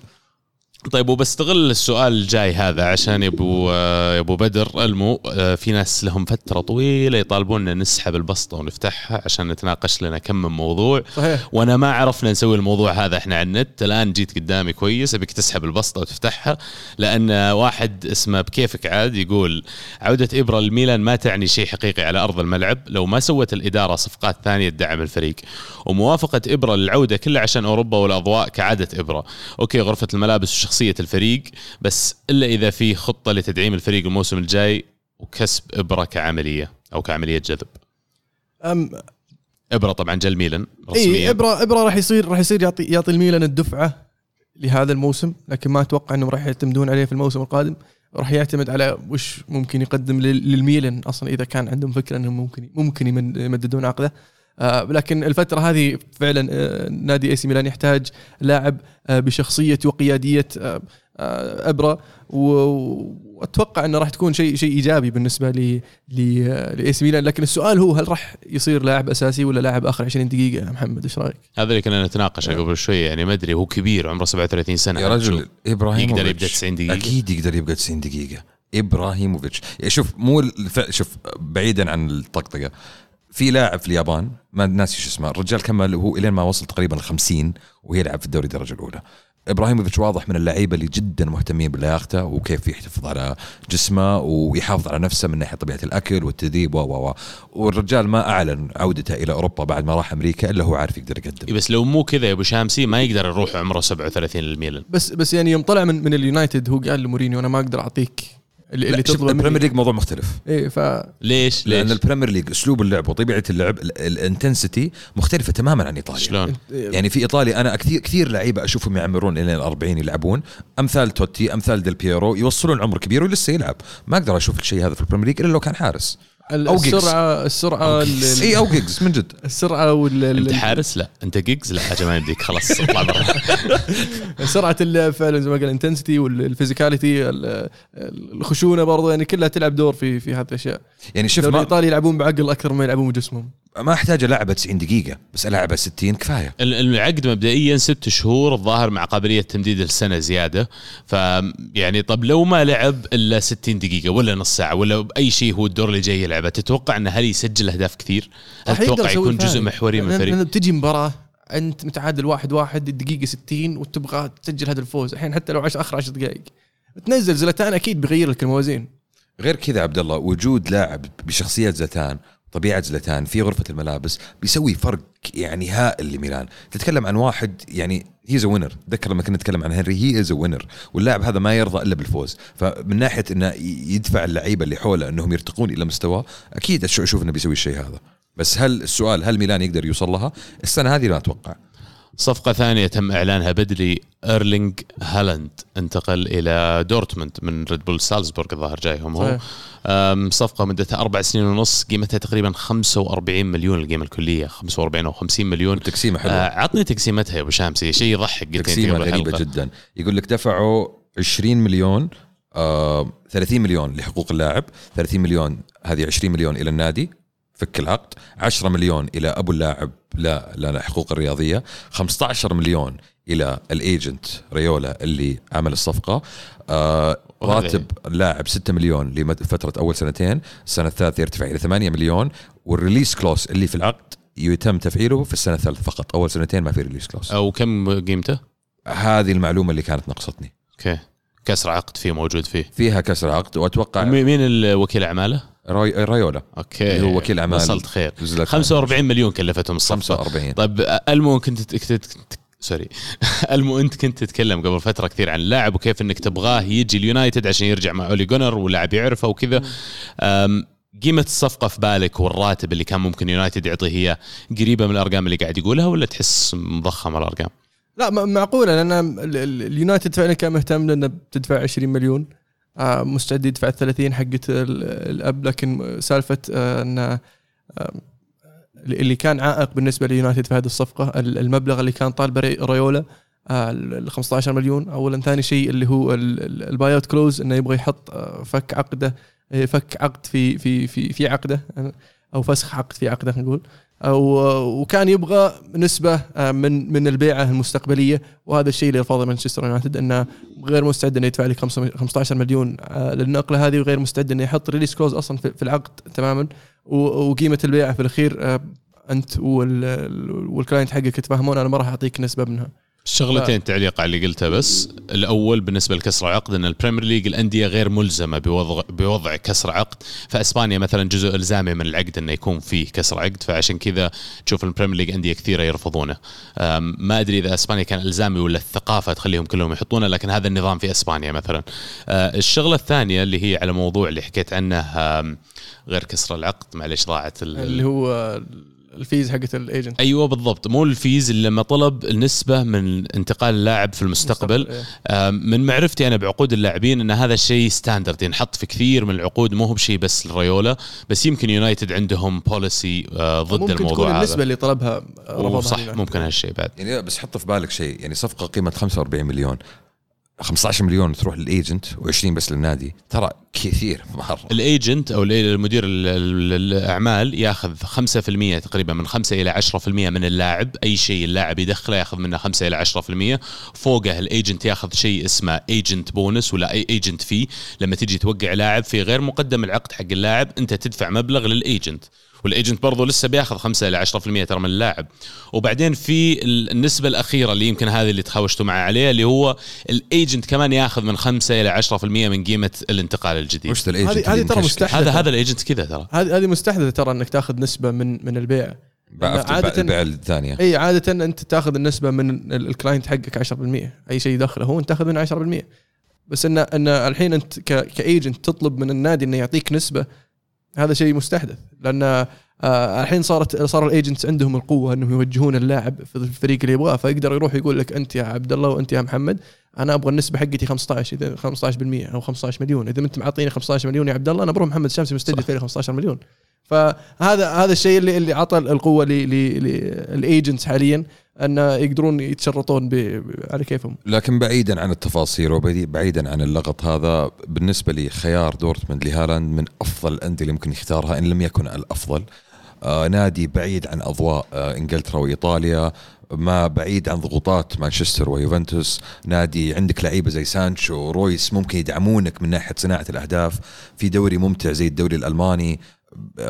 فريق آه، دورتموند معروف لصناعة الهدافين والمهاجمين ليفاندوفسكي ورويس وجوتسي وأحسن له يتطور في البوندسليغا من إنه يروح إلى فريق كبير والأضواء حوله فعلا إنه راح تصير ال- ال- الانتقادات والضغوط عليه بشكل أكبر لما يصير مع فريق زي زي فعلا مانشستر يونايتد أو يوفنتوس أو يعني أحد ال- الفرق بس الكبيرة. أنا احييه الصراحة على الخيار هذا وأحيي رويولا على الصفقة هذه لأنها فعلا صفقة يعني ضربة معلم. فلوس فيها واللاعب راح يلعب بشكل أساسي ورايح الدوري أحسن من اللي كان فيه راح يتعلم أكثر وراح راح الفريق كمان يخليه يطلع لما يجيه أشكال مدريد وبرشلونة ولا حتى أحد في بريمير ليج فبالنسبة له محطة دورتموند ودورتموند عارفين هالشيء زين لكن هم الآن مؤمنين إن ال 45 مليون اللي دفعوها مع العقد حق اللاعب راح يقدرون يبيعونه مثلا بعد ثلاث أربع سنوات ب 100 120 140 بالراحة. مليون. هذا أتوقع الخطة إلا إذا كان كسر العقد اللي تكلمت عنه بمبلغ أقل من كذا. بس هو القصد العقد بعد بعد السنة الثالثة فأنا سنتين ضامن اللاعب هذا عندي مو اي okay بس السنة الثالثة أنت برضو محدد لي سقف لل profit حقي. لو طلع عندي واحد هذا الشطح صار إبراهيموفيتش الجاي ما أقدر ابيع ب 200 مليون. هذا الفرق يعني إذا إذا كان كسر العقد أقل بس قاعد أقول. عندنا مشاركة أنا بجيبها بالعكس بس قبل المشاركة بجيبها بالعكس. ببدأ إن بنشوف مين أكثر الفرق اللي متوقع إنه يصير لها حركة في يناير وبناء عليها نتناقش وش ممكن حاجتهم. ففي مشاركة من بكيفك عاد هذه من الأسبوع الماضي يقول إيش ممكن يكون وضع اوزل في أرسنال مع مدرب مثل أرتيتا؟ نرجع للسؤال القديم مين راح يكون الكابتن؟ أوزيل يا عزيزي أنا باعتقادي إنه يعني ما راح ينجح مع أي مدرب جاي. خلاص راح يكون لاعب مهم في الفريق من ناحية إنه تقدر تستفيد منه في بعض المباريات. وجوده مهم لكن ما تقدر تبني فريقك حوله ولا تقدر تعتمد عليه كواحد أساسي. بتجيك المباريات اللي أنت ماسك 70 80% من الاستحواذ تحتاج تحتاجه موجود في الملعب. غيره ما تستفيد منه. مين راح يكون الكابتن؟ أنت زي ما أنت شايف أوباميانج الحين. بس أنا أتوقع أوباميانج يطلع وراح يكون في كابتن ثاني. مين ما أعرف يمكن آه، يمكن أحد الاظهره أنت ليش مرة مصر عبد الله أن أوباما ينقول لك زيت حيطلعون الصيف هذا؟ يطلعون بشامسي لأن إحنا دائما لما نسوي توقع في الكره معنا يصير. لأن التوقع هذا مبني على دراسة وتخطيط وقراءة مو يعني من الهواء. إي أنا فاهم بس مو باثنينهم. ليش اثنينهم؟ هذا السؤال. يعني واحد okay أتفهم. اثنينهم باقي لهم 18 شهر على عقودهم وإحنا في يناير الحين. أنا أتوقع لو في أحد بيجلس بيكون لاكازيت أقرب إنه يجلس لأنه أصغر من أوباميانج لكن أنا أعتقد إن اثنين بيطلعون. لاكازيت برضو يستاهل يلعب في نادي قاعد ينافس النادي قاعد يلعب في الشامبيونز ليج. ما عنده وقت ينتظرك إلا إذا هو عاجب الفريق وبيجددون له بيعطونه مبلغ كبير يمكن يجلس. بس راتبه already كبير هذا مشكلتي مع الموضوع. بتجدد له راح تعطيه pay raise ثاني. معناته أنا ما أقدر أجيب ناس. في الخطوط اللي أنا محتاجها. تشيل ألمو. لاكازيه إيه. لا. أوبا. ابا ممكن. ابا ممكن. أنا شامسي؟ أشيل اثنينهم. اثنينهم. تبي لك strikers أنا أحتاج. strikers يا رجال. أنا أنا أنا يعني أتكلم عن تشيلسي مثلا يحتاج striker أنا من أول أقول أوباميانج أنسب نادي يلعب فيه هو ليفربول. مستحيل مع ليفربول مع كلوب. اي بالضبط آه. بالضبط هذا فكرة. أسلوب مناسب مرة ويسجل الولد يسجل. بس بتحطه مكان مين؟ ب- مو بلا. لا مو مكان فيرمينو. فيرمينو برجعه ورا شوي. لا كذا. تلعب 4 2 3 1 اي أيوه بالضبط. هذا اللي أنا وش بسوي حتى يمكن الرقم 10 فيرمينو ما يلعب حتى مكان العشرة يلعب كمان ورا زيادة. يلعب كأنه من الوسط. لا بس كذا غيرت التكتيك بشكل كامل آه، مو. التكتيك قد ما هي استفدت من لاعب وسط إضافي. فاهم بس قصدي يعني تكتيك ليفربول يعتمد على الثلاثة هذول في الوسط. فيرمينو أصلا رقم 10 قبل ما يجيهم. فيعني هم سووا striker. الآن قاعد يرجع اكتسب خبرة striker والضغط وال pressing forward يرجع لمركزه الطبيعي وعمره في العمر المناسب إنه يصب خبرته صالح الفريق. والله أحس مرة ينفع ما أدري يعني. الأندية اللي تحتاج تدعيم اليناير. تشوفون مثلا مدريد وبرشلونة ممكن يدعمون؟ مدريد ما ما يحتاج حاليا آه، في في January لأن نوعية اللعيبة اللي يحتاجهم مدريد يعني آه، من النوع اللاعبين الصعب يجيهم في في January. آه، برشلونة برشلونة كذلك لأن ال- اللي يحتاجه برشلونة مو هو مو هو يعني quick fix يحتاج لاعب على المدى البعيد. وأتوقع برضو يعني مو هو في حاجة إنهم يج- يجيبون لاعب جديد ممكن يفكون أكثر مما هم يجيبون آه، لأن في كلام قاعد يكثر على فيدال واهتمام إنتر ميلان وراكيتيتش وعدم استقرار في الفريق في عندك آه، توليدو المدافع الشاب اللي اللي إي سي ميلان مهتم مهتم فيه في على حسب الأخبار. توليدو ولا توديبو؟ توديبو. توديبو حق برشلونة اي المدافع حق برشلونة إيه. إحنا نتكلم برشلونة توليدو مدينة الظاهر إيه إيه. yes آه. طلعت الآن. طيب آه طيب مثلا خلينا خلينا نروح للسهلين. طيب بايرن مثلا. بايرن جايبين أم العيد. لا بان بالعكس آه، ترى سووا سووا صفقات آه، جميلة في في في الصيف. ما يعني يناير مو يعني- محتاجين ما زياده ها؟ يحتاجون آه، آه، لاعبين من هذا الطراز خاصة عندهم أكاديمية جيدة وشفنا كم اللاعبين يطلعون في يبرزون في آه، في الفترة الماضية. Premier League Premier League تشيلسي يونايتد سيتي ارسنال وتوتنهام هذولي بس من ال- يعني الأندية اللي اللي في بالي يحتاجون تدعيم. wow. بس. بس اللي كذا go on top my head على قولتهم، شوف عرفت؟ يعني كل واحد كل واحد يحتاج شيء. مختلف عن الثاني. اي أكيد. بسوق يناير ما حد بيقدر يلقى كل اللي يبيه. عرفت؟ مهما كان لازم تحاول يعني قد ما تقدر تلقى ال value في السوق ضعيف خاصة إن كثير من اللعيبة اللي تبغى تجيبهم بيكونوا مربوطين مثلا في ال Champions أو مرتبط بالدوري حقه وعنده عرفت عنده منافسة. فما تتوقع إنهم يغطون جميع احتياجاتهم. أنا بس هذا حطوا لي إياهم بالترتيب. طب خلينا نبدأ حبة حبة. أنا أتوقع تشيلسي اللي كان ممنوع من التعاقدات الصيف الماضي الآن رفعوا منع التعاقد يقدر يشتري لاعبين في يناير. ثلاث مراكز على الأقل مختلفة. أنت تتوقع ثلاث مراكز محتاجين ولا بيجيبون؟ أنا أبي اللي بيجي محتاجين لا اللي بيجيبون. إذا أنا راضي يعني. منطقيا إذا أنا راضي بيقدرون يجيبون اثنين بس ما أتوقع الاثنين هذول بيكونوا المستوى اللي أنا أحتاجه. عندك أسماء؟ طيب في ناس أنت ترشح ممكن؟ يعني في dream wish list wish list wish list تقول لي مثلا آه، فران لا قول لي شيء منطقي إنه فعلا ممكن تروح تشتريه سانشو. سانشو مو منطقي؟ سانشو في يناير ما في يناير مو بمنطقي 100 مليون. بتنق 100 مليون؟ 100 مليون على طول عندي. بيوافقون ترى عندي. طب أنا داري بس هل تبغى تحط 100 مليون في سانشو يناير لا. وراتب 10 12 مليون فوقه شوف هذه هذه المشكلة. في يناير لا ما أبغى. هذه المصيبة عرفت؟ بس إني احتاج أحتاج واحد يغطي لي النقص اللي عندي لأن في كلام أصلا إن بيدرو بيطلع في الفترة هذه. هادسون اودوي لاعب شاب ما أقدر أعتمد عليه. آه بوليسيتش لسه قاعد ينمو في مركزه وويليان. هذول الثلاث عندي ثلاث لعيبة هذول قاعد يلعبون على مركزين. بالإضافة لميسن ماونت اللي هو ما هو بجناح أصلا ولا زال يلعب في المراكز هذه. آه، الظهير اليسار المشكلة حكينا فيها أكثر من مرة. يبي لكم مهاجم بعد. أنا بالنسبة لي ظهير يسار هي ممكن أكثر مركز تحتاجه تحتاجه فعلا فعلا تحتاجه. وتحت أحتاج أجيب مهاجم بديل لأن إذا تامي إبراهام وقف ما في ما في ما في ما في ما في أحد في الاحتياط يشيل مكانه. لا تقول لي جيرو دلمو لا نفتح الموضوع ذا ثاني تكفى أسطورة اسطوره يعني- Premier League إي يعني جيرو طيب بيروح يا أخي انتر ميلان بس سجل شوي لك هدف طيب عجوة. بس شوي طيب باتشواي شوي يزبنك أنا يزبنك يزبنك يا أخي، أنا فاهم. انت أنت ما تبغى. تشتري ما تبغى. تشتري مهاجم بمبلغ وقدره لا لا شوف. أنا أشتري ورنر ما عندي مشكلة أشتري واحد من الطراز هذا إذا أقدر أجيبه من هو؟ أشتري تيمو فيرنر مثلا عرفت بس ما راح يجيك في في في, يناير في. January لأنهم قاعدين ينافسون على الدوري يبغون يفوزون بالدوري. هذا قصدي. قاعد يلعب Champions League إيه. بعد ليش يتركهم ويجي؟ يقول لك اصبر ما هنا عجلة. ابى أشوف. أنت كمان وين تخلص نهاية الموسم. يعني إذا مثلا لايبزيج في حالة فيرنر متأهل Champions League وتشيلسي في نهاية الموسم مو متأهل Champions League أتوقع راح تتغير شوي أسلوب مفاوضته معهم حتى لو مثلا بيجي بيطلب راتب أعلى. ولا بيصير في لازم شيء إضافي بالنسبة له. فما أتوقع في عجلة بالنسبة لسانشو ولا فيرنر يطلعون. أقرب شيء أتوقع يقدر يجيبه في في اليناير هو تغطية للظهير. هذا أسهل شيء يعني واحد،. ها؟ واحد. هذا منطقيا. واحد تغطية. وإذا عرفت تجيب جناح بديل إذا بيدرو طلع يكون ممتاز.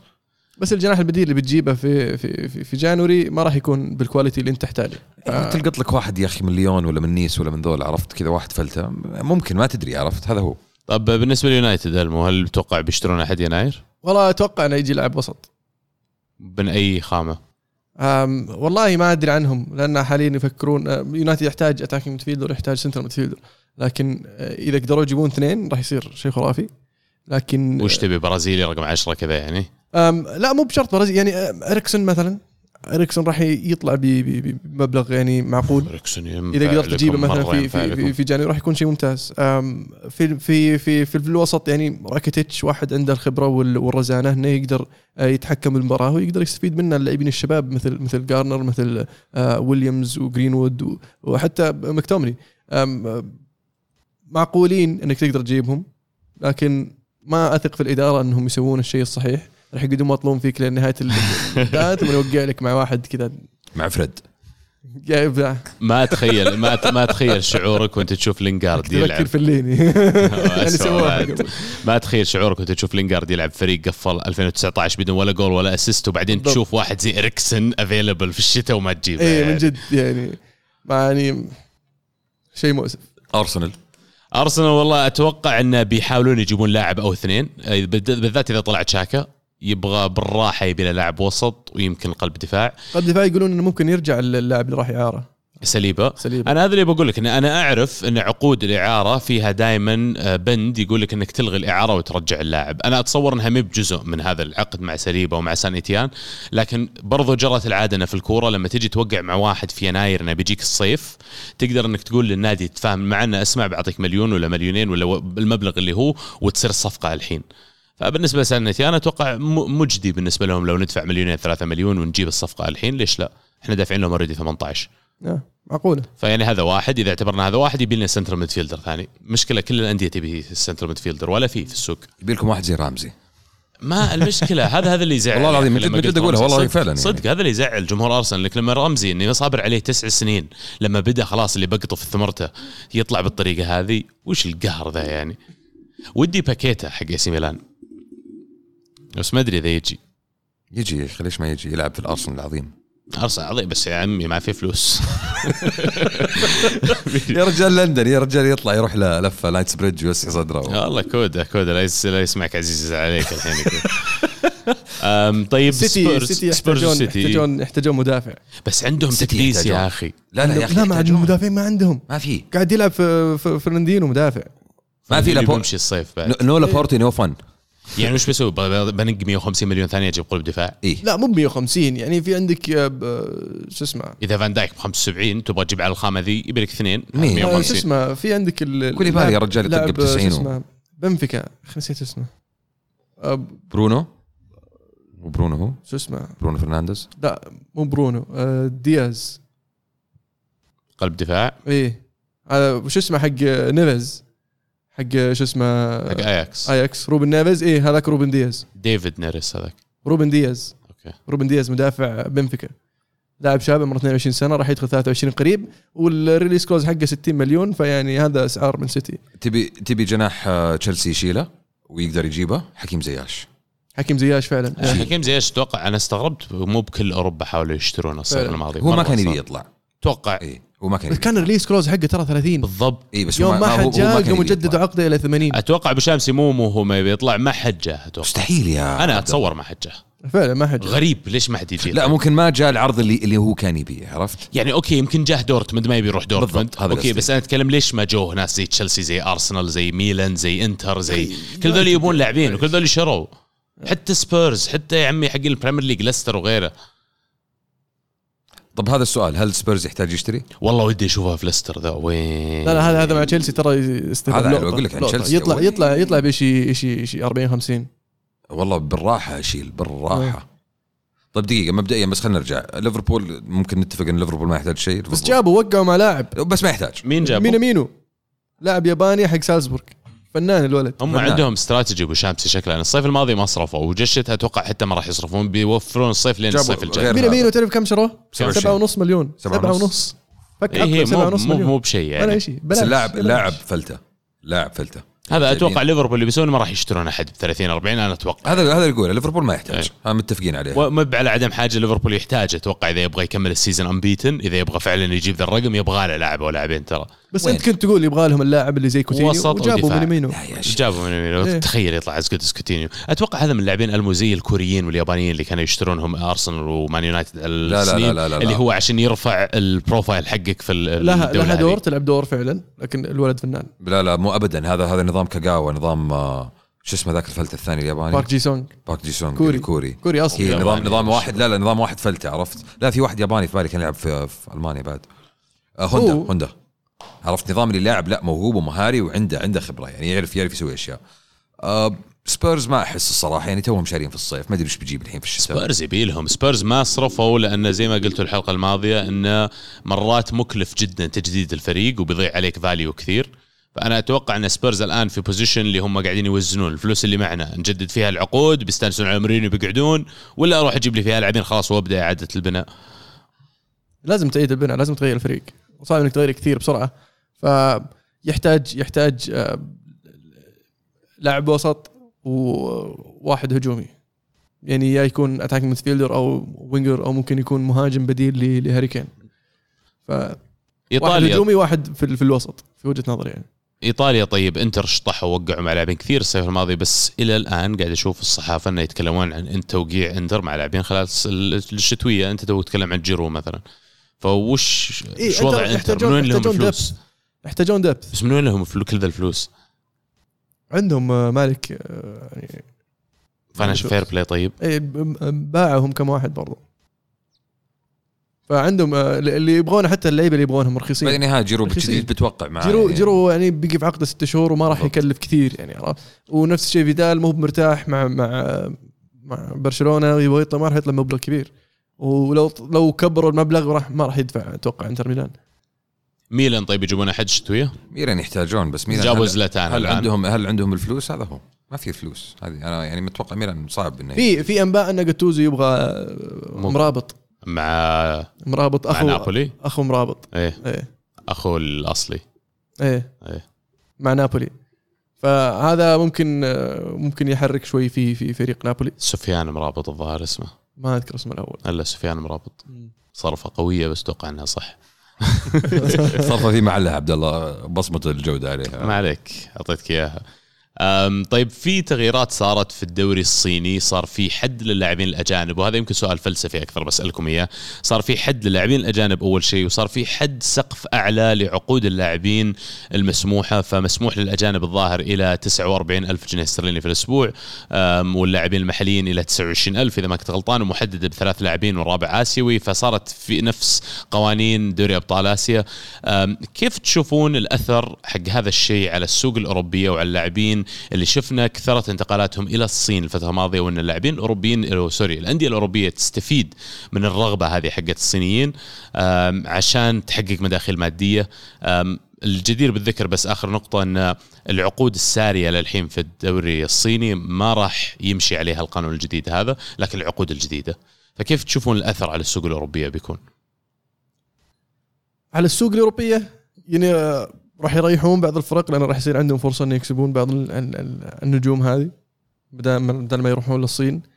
آه، ف ممكن نشوف مثلا آه، لاعبين مثل آه، شو اسمه هالك مثلا بدل ما يروح للصين ياخذ آه، 400 ألف في الأسبوع ممكن يرضى إنه يجي مثلا. كراسكو كراسكو هو شباب راح.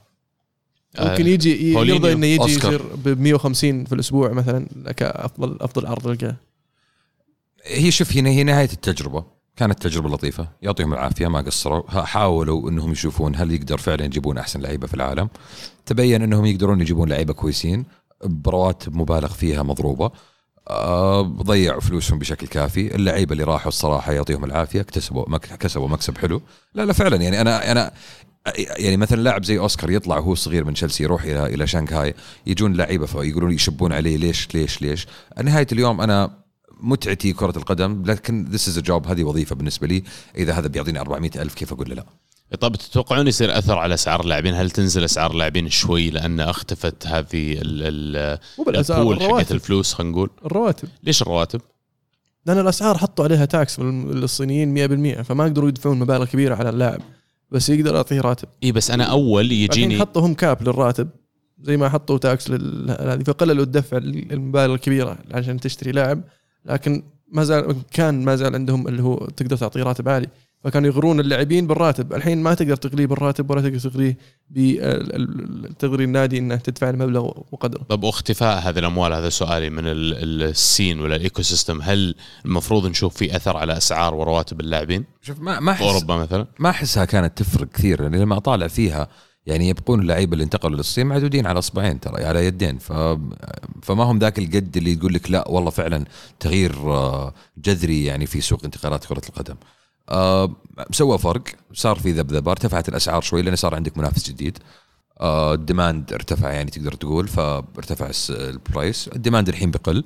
ممكن تنزل الأسعار بنسبة بسيطة بس ما أتخيل إنها بتنزل بال- بالشكل اللي أنت متصوره عبد الله في مخك. انه بيصير في فرق. أنا متصور لا أنا سؤال بس ما كان لا عندي تصور أحسك يعني. متصور إنه في فرق لا لا ما كان. عندي تصور أنا بس كسؤال. أنا وجهة نظري إن كمية الأموال هذه غير كافية إن تحب تعمل فرق كبير. لكن في بعض الحالات اللي اللاعبين كانوا يفضلون إنهم يوقفون ويروحون they cash out زي ما يقولون زي دييغو كوستا مثلا يوم جت آه، سالفة انتقال للصين. وكيف خربت على تشيلسي اشياء كثير. أتوقع هذه الأفلام بتقل يعني. هذا وجهة نظري الشخصية. أبو شامسي وأرجو إنك ما تأخذ تيشيرتي وتعيش حياتي. ما عليك. محترمة. نعطيك بصمة بعد على, على وجهتك نظر. بصل؟ ب- بصمة بصمة بصمة. بصمة. اشوى حزب تعطيني بصل يا أخوي. طيب آه، عندنا مشاركة من هاشتاج الكورة معنا. شبيح مورينيو يقول يضحكني عزيز كثيرا عندما يبرر تعصبه بأفضلية ساري كبديل لأليجري. أمر مضحك كثيرا عندما تقول ساري مناسب لأسلوب اليوفي بل على العكس تماما أسلوب مورينيو هو الأقرب لأسلوب أليجري. واستقطاب ساري بعد أليجري يناقض نهج اليوفي التكتيكي والدليل نتائج اليوفي السيئة. عزيز له حق الرد بس أبغى أسمع منكم أنتم يعني. ال- جزء كبير من من اختيار ساري إنه تغيير طريقة اللعب آه، اللي اللي كان يلعب فيها اليوفي مع الليجري آه، وليس لل- للمحافظة على نفس النهج. فأتوقع أن ما كانوا يبحثون عن مدرب يدرب يلعب بنفس الطريقة كانوا يبغون يغيرون الطريقة يخلونها ممتعه أكثر. أنا يعني ساري ساري معروف بالساري بول وكان في كلام فعلا باهتمام آه، يوفنتوس ببيب جوارديولا وممكن نشوف عودة الاهتمام بعد نهاية عقد يعني بيب جوارديولا بنهاية الموسم القادم هو إذا كان قصده أمر مضحك وكذا وكلام على المدرب إن الخيار سيء أنا أتفق معاه 100% حواق هذا اسمه إنك إيه، تجمع لي لاعبين تكلمنا قبل أنا إيه تجمع لي رونالدو غيره وبعدين تجيب لي ساري هذا حواق اسمه شمس عندك تعليق؟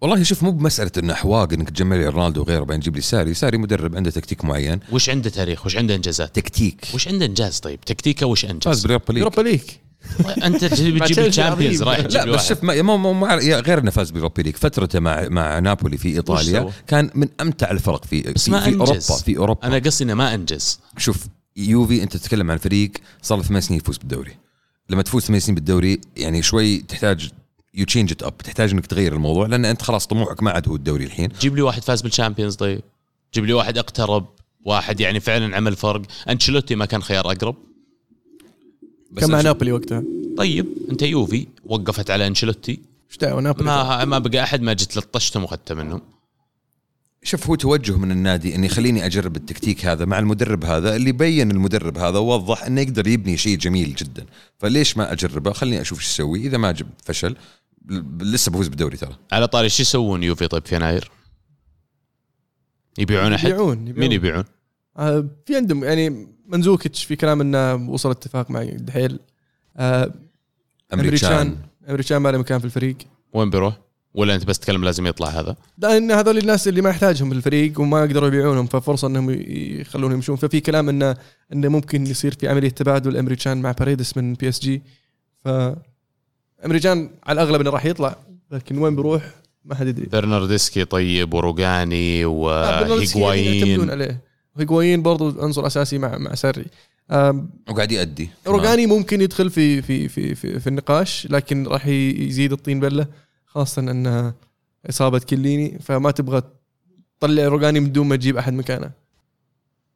عاد أنا ألعب Football Manager كثير ترى فدائما في السيفات حقي كلها ديبالا ينتهي في أحد فريقين يا مانشستر يونايتد يا ليفربول. تحسون ينفع؟ وهل في أصلا فرصة إنه ممكن ديبالا يقرر بيطلع؟ ديبالا في مانشستر يونايتد بيكون شيء جميل جدا بالله جدا جداً يلعب وين في العشرة وراه عشرة وقدامه آه، مارتيال وراشفورد. يا عيني. بس أعطيني وسط قامد راشفورد على. اليسار وسانشو على اليمين. سانشو؟ إيه. هو مخطط ال long term أنت. إيه. طيب يعني مع ليفربول ديبالا مع ليفربول. ما في الفريق الحالي. ما له مكان في الفريق الحالي في. التكتيك الحالي ما له مكان مكانه ولا ممكن يلعب هو وياه وصلاح وماني ويلعب اثنين holding ورا مرة ثانية الأربعة يصير اثنين يلعب ثلاثة واحد يلعب two false nines يعني اي تقريبا بالضبط بالضبط يتبادلون إيه. عرفت؟ فكرة جميلة بس ما أدري شلون بيلعبها يعني أبي أشوفه يسويها ما أدري إذا بتنجح وإذا سواها يبقى يخسر عنصر من عناصر الوسط الأساسيين لا. الحلوة حلوة لأن فيرمينو وديبالا يعطونك خيار بدون الكورة إنك كأنك تلعب 4 6 0 يعني أحس شكل الفريق وتلعب الأجنحة اللي هم ماني وصلاح يتحولون لل strikers تخيل الهبال اللي ممكن يصير في خطة. اي اي يا عمي بالضبط حركة دوران اللي قاعد تصير. يحومون يا عيال عشان تعرفون والله حركة حومان. الأجنحة يدخلون في العمق واللي في العمق يروحون للأجنحة أيوة. ثم يسحبون فيصير في total- total football يصير هذا هذا فعلا بيصير total football. أتمنى والله I think ديبالا يعني ممكن ينجح في هذا ال role إذا ما كان اوباميانج يعني لأن اوباميانج ما راح يكون عنده ال flexibility نفسها. يعني هو شوف ممكن ينجح ديبالا في ال role هذا كبديل لفيرمينو بس إنه يلعب هو وفيرمينو وصلاح وماني صعبة. آه عندنا مشاركة من فهد هاشتاج كرة معنا يقول ساعة قبل مباراة ليفربول والولفز. من تشكيلة الذئاب أعجبني قرار نونو سانتو راح ستة لاعبين أساسيين لأنه سلم بإمكانية فوزه على ليفربول بالتشكيلة الأساسية ويفضل إنه يريح فريق المباراة الأربعاء ضد واتفورد. شوف هو ما سلم. هو نزل يعني لعب مباراة تعب فيها وانكرف فيها وحرث الملعب فيها. 90 دقيقة ضد السيتي وفاز. فاللعيبة اللي تعبوا وكرفوا وحرثوا الملعب يحتاجون يرتاحون لأنه ما حيقدرون يعطون نفس الأداء هذا قدام ليفربول. لأن ليفربول فريق ثاني تحتاج أنك تتعب وتكرف وتحرث. فحركة ذكية جدا. جاب التعادل كنسل الفار التعادل. كان ممكن ترى يطلع بشيء من المباراة. عندنا مشاركة كمان من يحيى العثماني يقول يا مدير في حلقة ولا غدرة مثل الأسبوع الماضي؟ يا مدير! وش جوابكم يا يحيى يا شباب؟ قول له يا مدير الحلقة موجودة وإن شاء الله تعجبك. كفو كفو والله يا عيال. آه ريوتا كمان صديق البرنامج مصعب يقول أحيانا أشعر وكأنما المشجع البرشلوني يعيش في عالم موازي. فالفيردي حاليا متصدر الليغا تصدر مجموعته بالأبطال. مع ذلك يقولون إن برشلونة بسببه يعيش أزمة. الأزمة هي أن يكون عندك مهاجم لا يظهر في المباريات الكبرى ومحسوب عليك بأنه لاعب كبير. أتوقع قصده على سواريز. كروز ولا جريزمان؟ سواريز سواريز ولا جريزمان؟ إيه. جريزمان. أتوقع جريزمان قصدي إيه. سواريز قاعد يأدي؟ يعني قاعد يأدي بس يمكن قصة المباريات الكبيرة ما أدري. وراه زعلان طيب الحين الحين. يعني يقول إنه يعني العالم كأنه متناقضين في الموضوع يحطون المشكلة على المدرب بس المدرب كتارجتس اللي موجودة عليه قاعد يجيبها كلها وفي المقابل في لاعبين مو قاعد يأدون على أرض الملعب. طب أنا أنا بقول لكم تشخيصي وما أدري توافقوني ولا لا. في اشعر أشعر إن برشلونة أكثر من الأندية الثانية في انفصال كبير كبير جدا بين منصب المدرب وما بين منصب الإدارة الرياضية اللي هو إدارة النادي اللي تبحث عن اللاعبين اللي تجيبون يجيبونهم ويديرون الفريق من فوق. المدرب دوره إلى حد كبير مهمش ويفقد كثير من الصلاحيات اللي موجودة عند المدربين في الأندية الأخرى وعشان كذا دائما الضغط كبير على مدرب نبي برشلونة. نجيبك لاعب وندرب. بالضبط. إيه. وأنت مسؤول عن النتائج ترى. إيه. بس يعني لما أجيب لك واحد زي جريزمان يا عبد الله معليش أنا قاعد أجيب لك إضافة كبيرة للفريق فأنت كمدرب المفروض لك تنبسط إني قاعد أجيب لك لاعب زي كذا. كوتينيو قبله طيب. ومع مع ذلك ما عرفوا يوظفونهم. لأنهم قاعد يحطونهم في المكان الغلط وفابري قبله من زمان إيه وقاعد يحطونهم في. المكان الغلط يعني حتى حتى فابري يعني فابري في الأربعة ثلاثة ثلاثة ما هو زي ما تلعب 4 2 3 1 تحطه في الديب بلاي إيه، بس بلاي ميكر جاب, ولا جاب فريق تو. ماتش هو اوريدي إيه ف... فبس برضه ما ما لقى ما لقى مكانة في الفريق إلا لما يلعب فولس ناين مع برشلونة كانت مباريات قليلة يلعب فيها فولس ناين. فما ما عرفوا يستغلون آه، فابريجاس لأن كلنا نعرف إنه فنان نفسي. كوتينيو قاعد يلعبونه جناح يسار. نفس الحين آه، جريزمان قاعد يلعبونه جناح يسار. في المباريات اللي يبدع فيها اللي تلقاه يدخل في العمق أكثر. ف وشوف الحق ينقال أنا أشوف إنه مثلا يعني صفقة ديمبيلي يعني صفقة فاشلة جدا بمعايير برشلونة. يعني رحت كعيت لك مبلغ قدره 120 على هذا اللاعب وش سويت لك ذا ال 120 يعني عرفت ممكن اللوم يكون على المدرب صح؟ بس باللوم في لعيبة ما قاعد تشيل وزنها في مو الفريق بس لعيبة الإدارة هذا هو اللي قاعد يقول عبد الله الإدارة قاعد يجيبون لاعبين مو ليس بالضرورة يناسبون طريقة لعب الفريق أو طريقة لعب المدرب. فهم يجي يقولون للمدرب أنا جبت لك quality quality player المفروض إنك تقدر تستفيد منه. أنا ما أعرف إيش أسوي فيه ذا اللي جبت لي إياه؟ طيب ما يناسب طريقة لعبي أنا أبغى ألعب كذا. يعني صح إن عندي الخانة هذه أحتاج لاعب فيها بس يعني مو بهذا اللاعب اللي ينفع في هذا المكان. فبس أنا بما إنه هو عندي بلعبه فيلعبه ما يمشي حاله. طب ممكن تكون مشكلة مشكلة مشكلة برشلونية بحتة بما معناه إن المشكلة مو في اللاعب نفسه المشكلة في برشلونة كنادي إن أنا كلاعب محترف كلاعب كويس جدا وأعرف ألعب في نوادي كثيرة كويس وانجح فيها لما أوصل برشلونة التكتيك ومنظومة النادي وطريقة اللعب والأسلوب اللي ما تسمح لي إني أنا أسوي الأشياء اللي أنا كويس فيها هي اللي تخليني أفشل. هذا جزء من التحدي أبو شامسي وبعدين هو رايح برشلونة لأن التشالنج كبير ولأن الفريق عنده هذا المنتاليتي. أنا مستحيل إني أجي أقول لناديه لازم أنت تصير بسيط تكتيكيا عشان لما أجيب لاعبين من برا. بالعكس هذه شهادة لي إني أنا واصل مكان مرة بعيد باللاعبين اللي عندي إن حتى أفضل اللاعبين في العالم لما يجون يعانون عشان يتأقلمون بأسلوب اللعب. يوريك إنه أكبر من مجرد كونه تالنت ولا مهارة على الكورة. وذكرتني ذكرني هذا كلامك عبد الله بكلام صديقنا تيري اللي يقول لك لما رحت برشلونة أنا فعلا يعني حسيت نفسي إني قاعد أنافس على مركزي ولفترة يعني رجعت حسيت إني أنا في فريق كوني إني أنا أشيل الفريق بنفسي. من اللي بعلم عليك إنك مختار كانتونا. خليك. ولا عاد تقول صديقنا مو بصديقك. وصديق صديقنا صديق هو صديق هو يقول كانتنا لو سألته بيقول لك كانتنا اللي هو يقول كيفه. كيفه. هو يقول اللي يبيه. بس بنرجع نقطة البد... ال- جمهور برشلونة.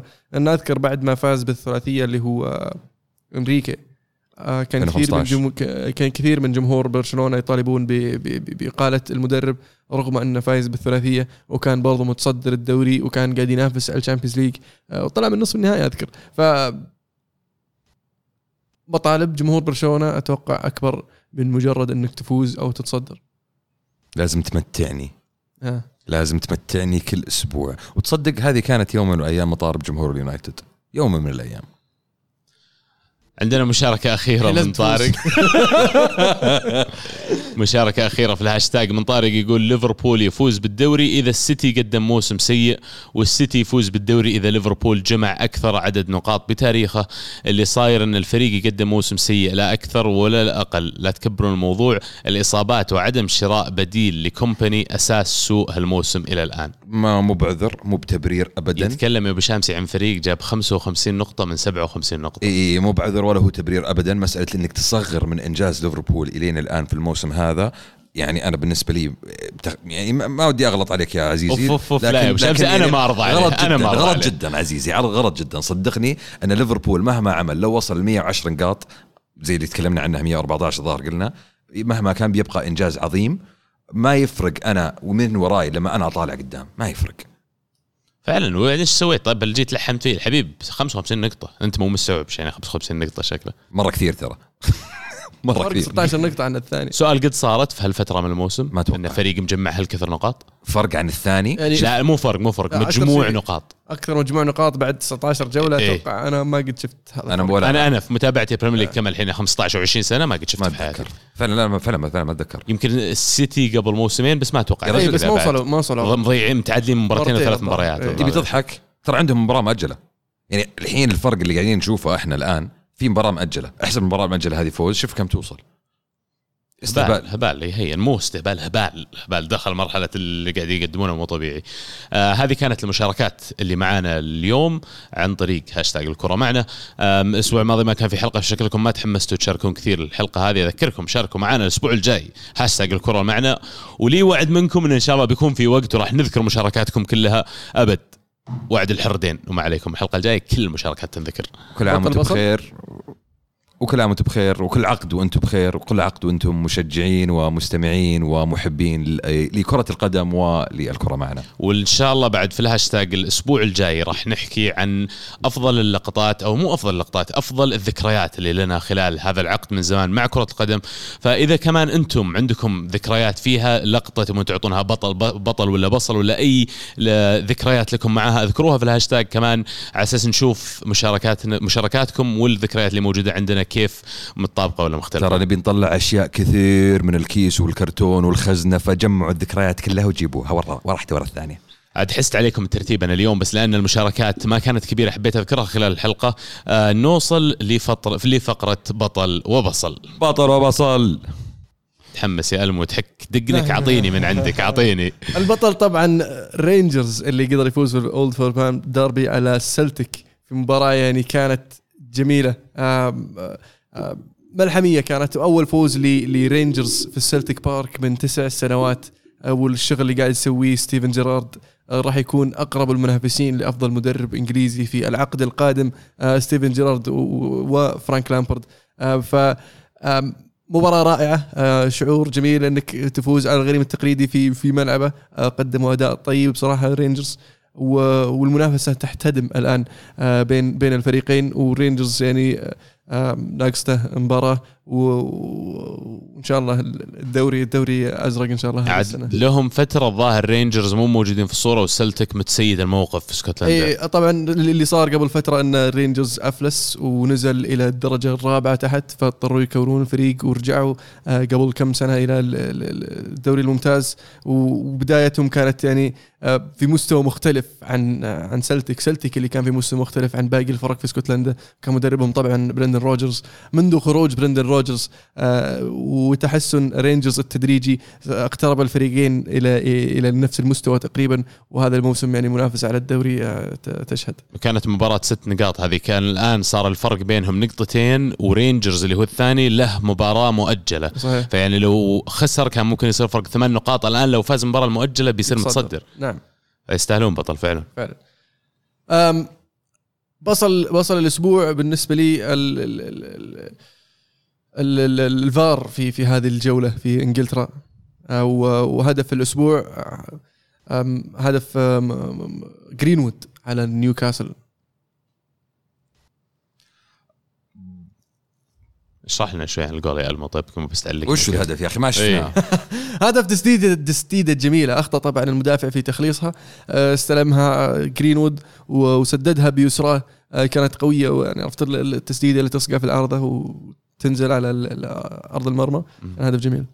عندك أبو شامسي بطل بصل؟ بطل وبصل. آه بطل الأسبوع بالنسبة لي هو سوبر فرانك لامبارد ونادي تشيلسي على الانتصار على نادي أرسنال. آه خسرانين 1-0 خارج أرضك. أول مرة في الموسم هذا تعود من الخسارة للانتصار. آه بالنسبة لي مو بس على الفوز هذا على نص الموسم هذا كونك لسه في ال Champions كونك لسه الرابع كونك في وضعك اللي وضعك فيه تستحق الصراحة بطل.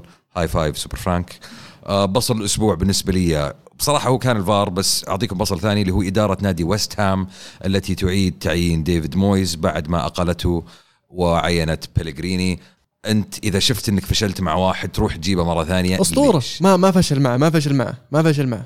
عشان نكون يعني في الصفحة الصحيحة مع ديفيد مويس الأسطورة.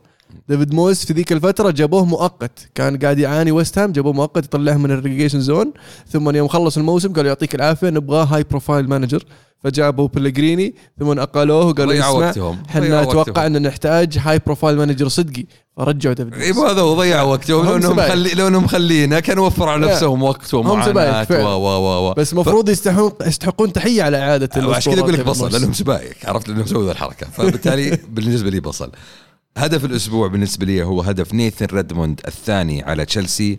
يعني أكره أني أعطي هدف ضد فريقي لكن الهدف كان مرة جيد يا عيال. يعني تعبير للهدف اللي فيه طق وبعدين طق وبعدين طق ثانية وبعدين طق ثالثة وبعدين طق الرابع في الجول. basically طقطقه طقطقه فعلا طقطقه الهدف طقطقه يا عيال. إذا ما شفتوه شوفوه لأني ما أتوقع أني أقدر اشرحها وصلتوا عندي؟ وصلنا عندك.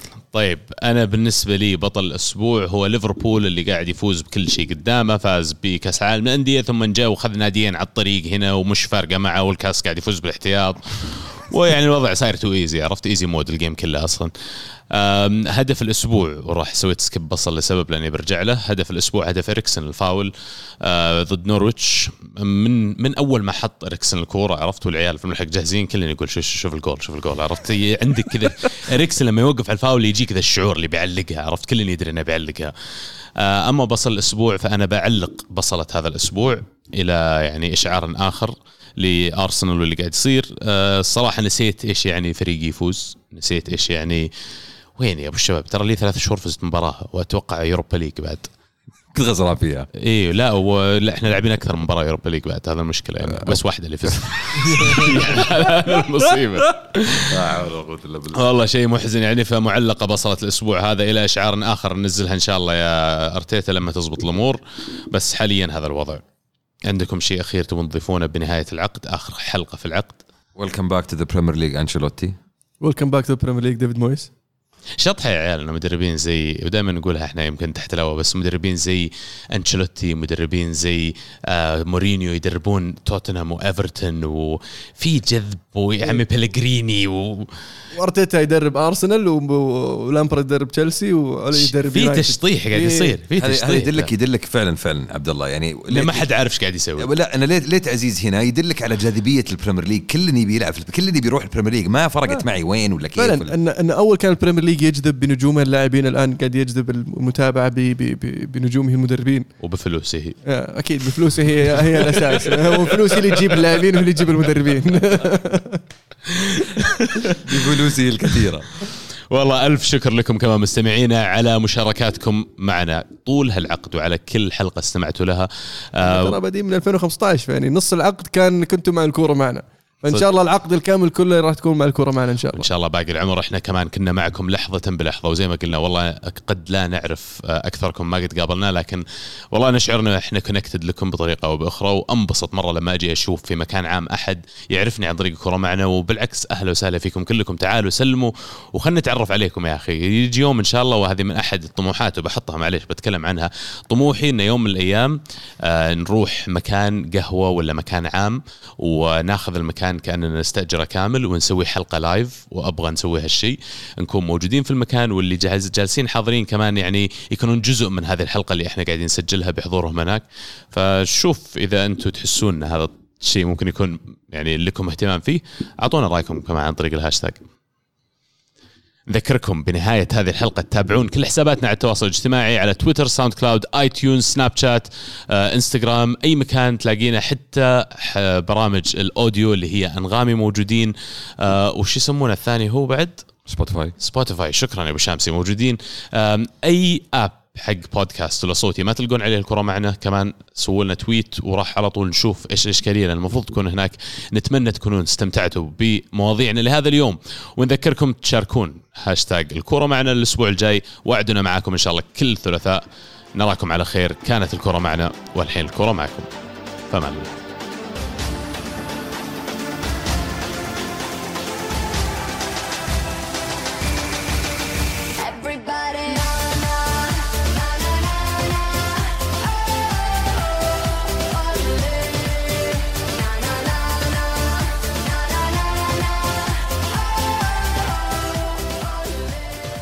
اند كات يا عيال أبغى أسوي شيء مرة سخيف الحلقة الجاية. كم قاعدة بالله؟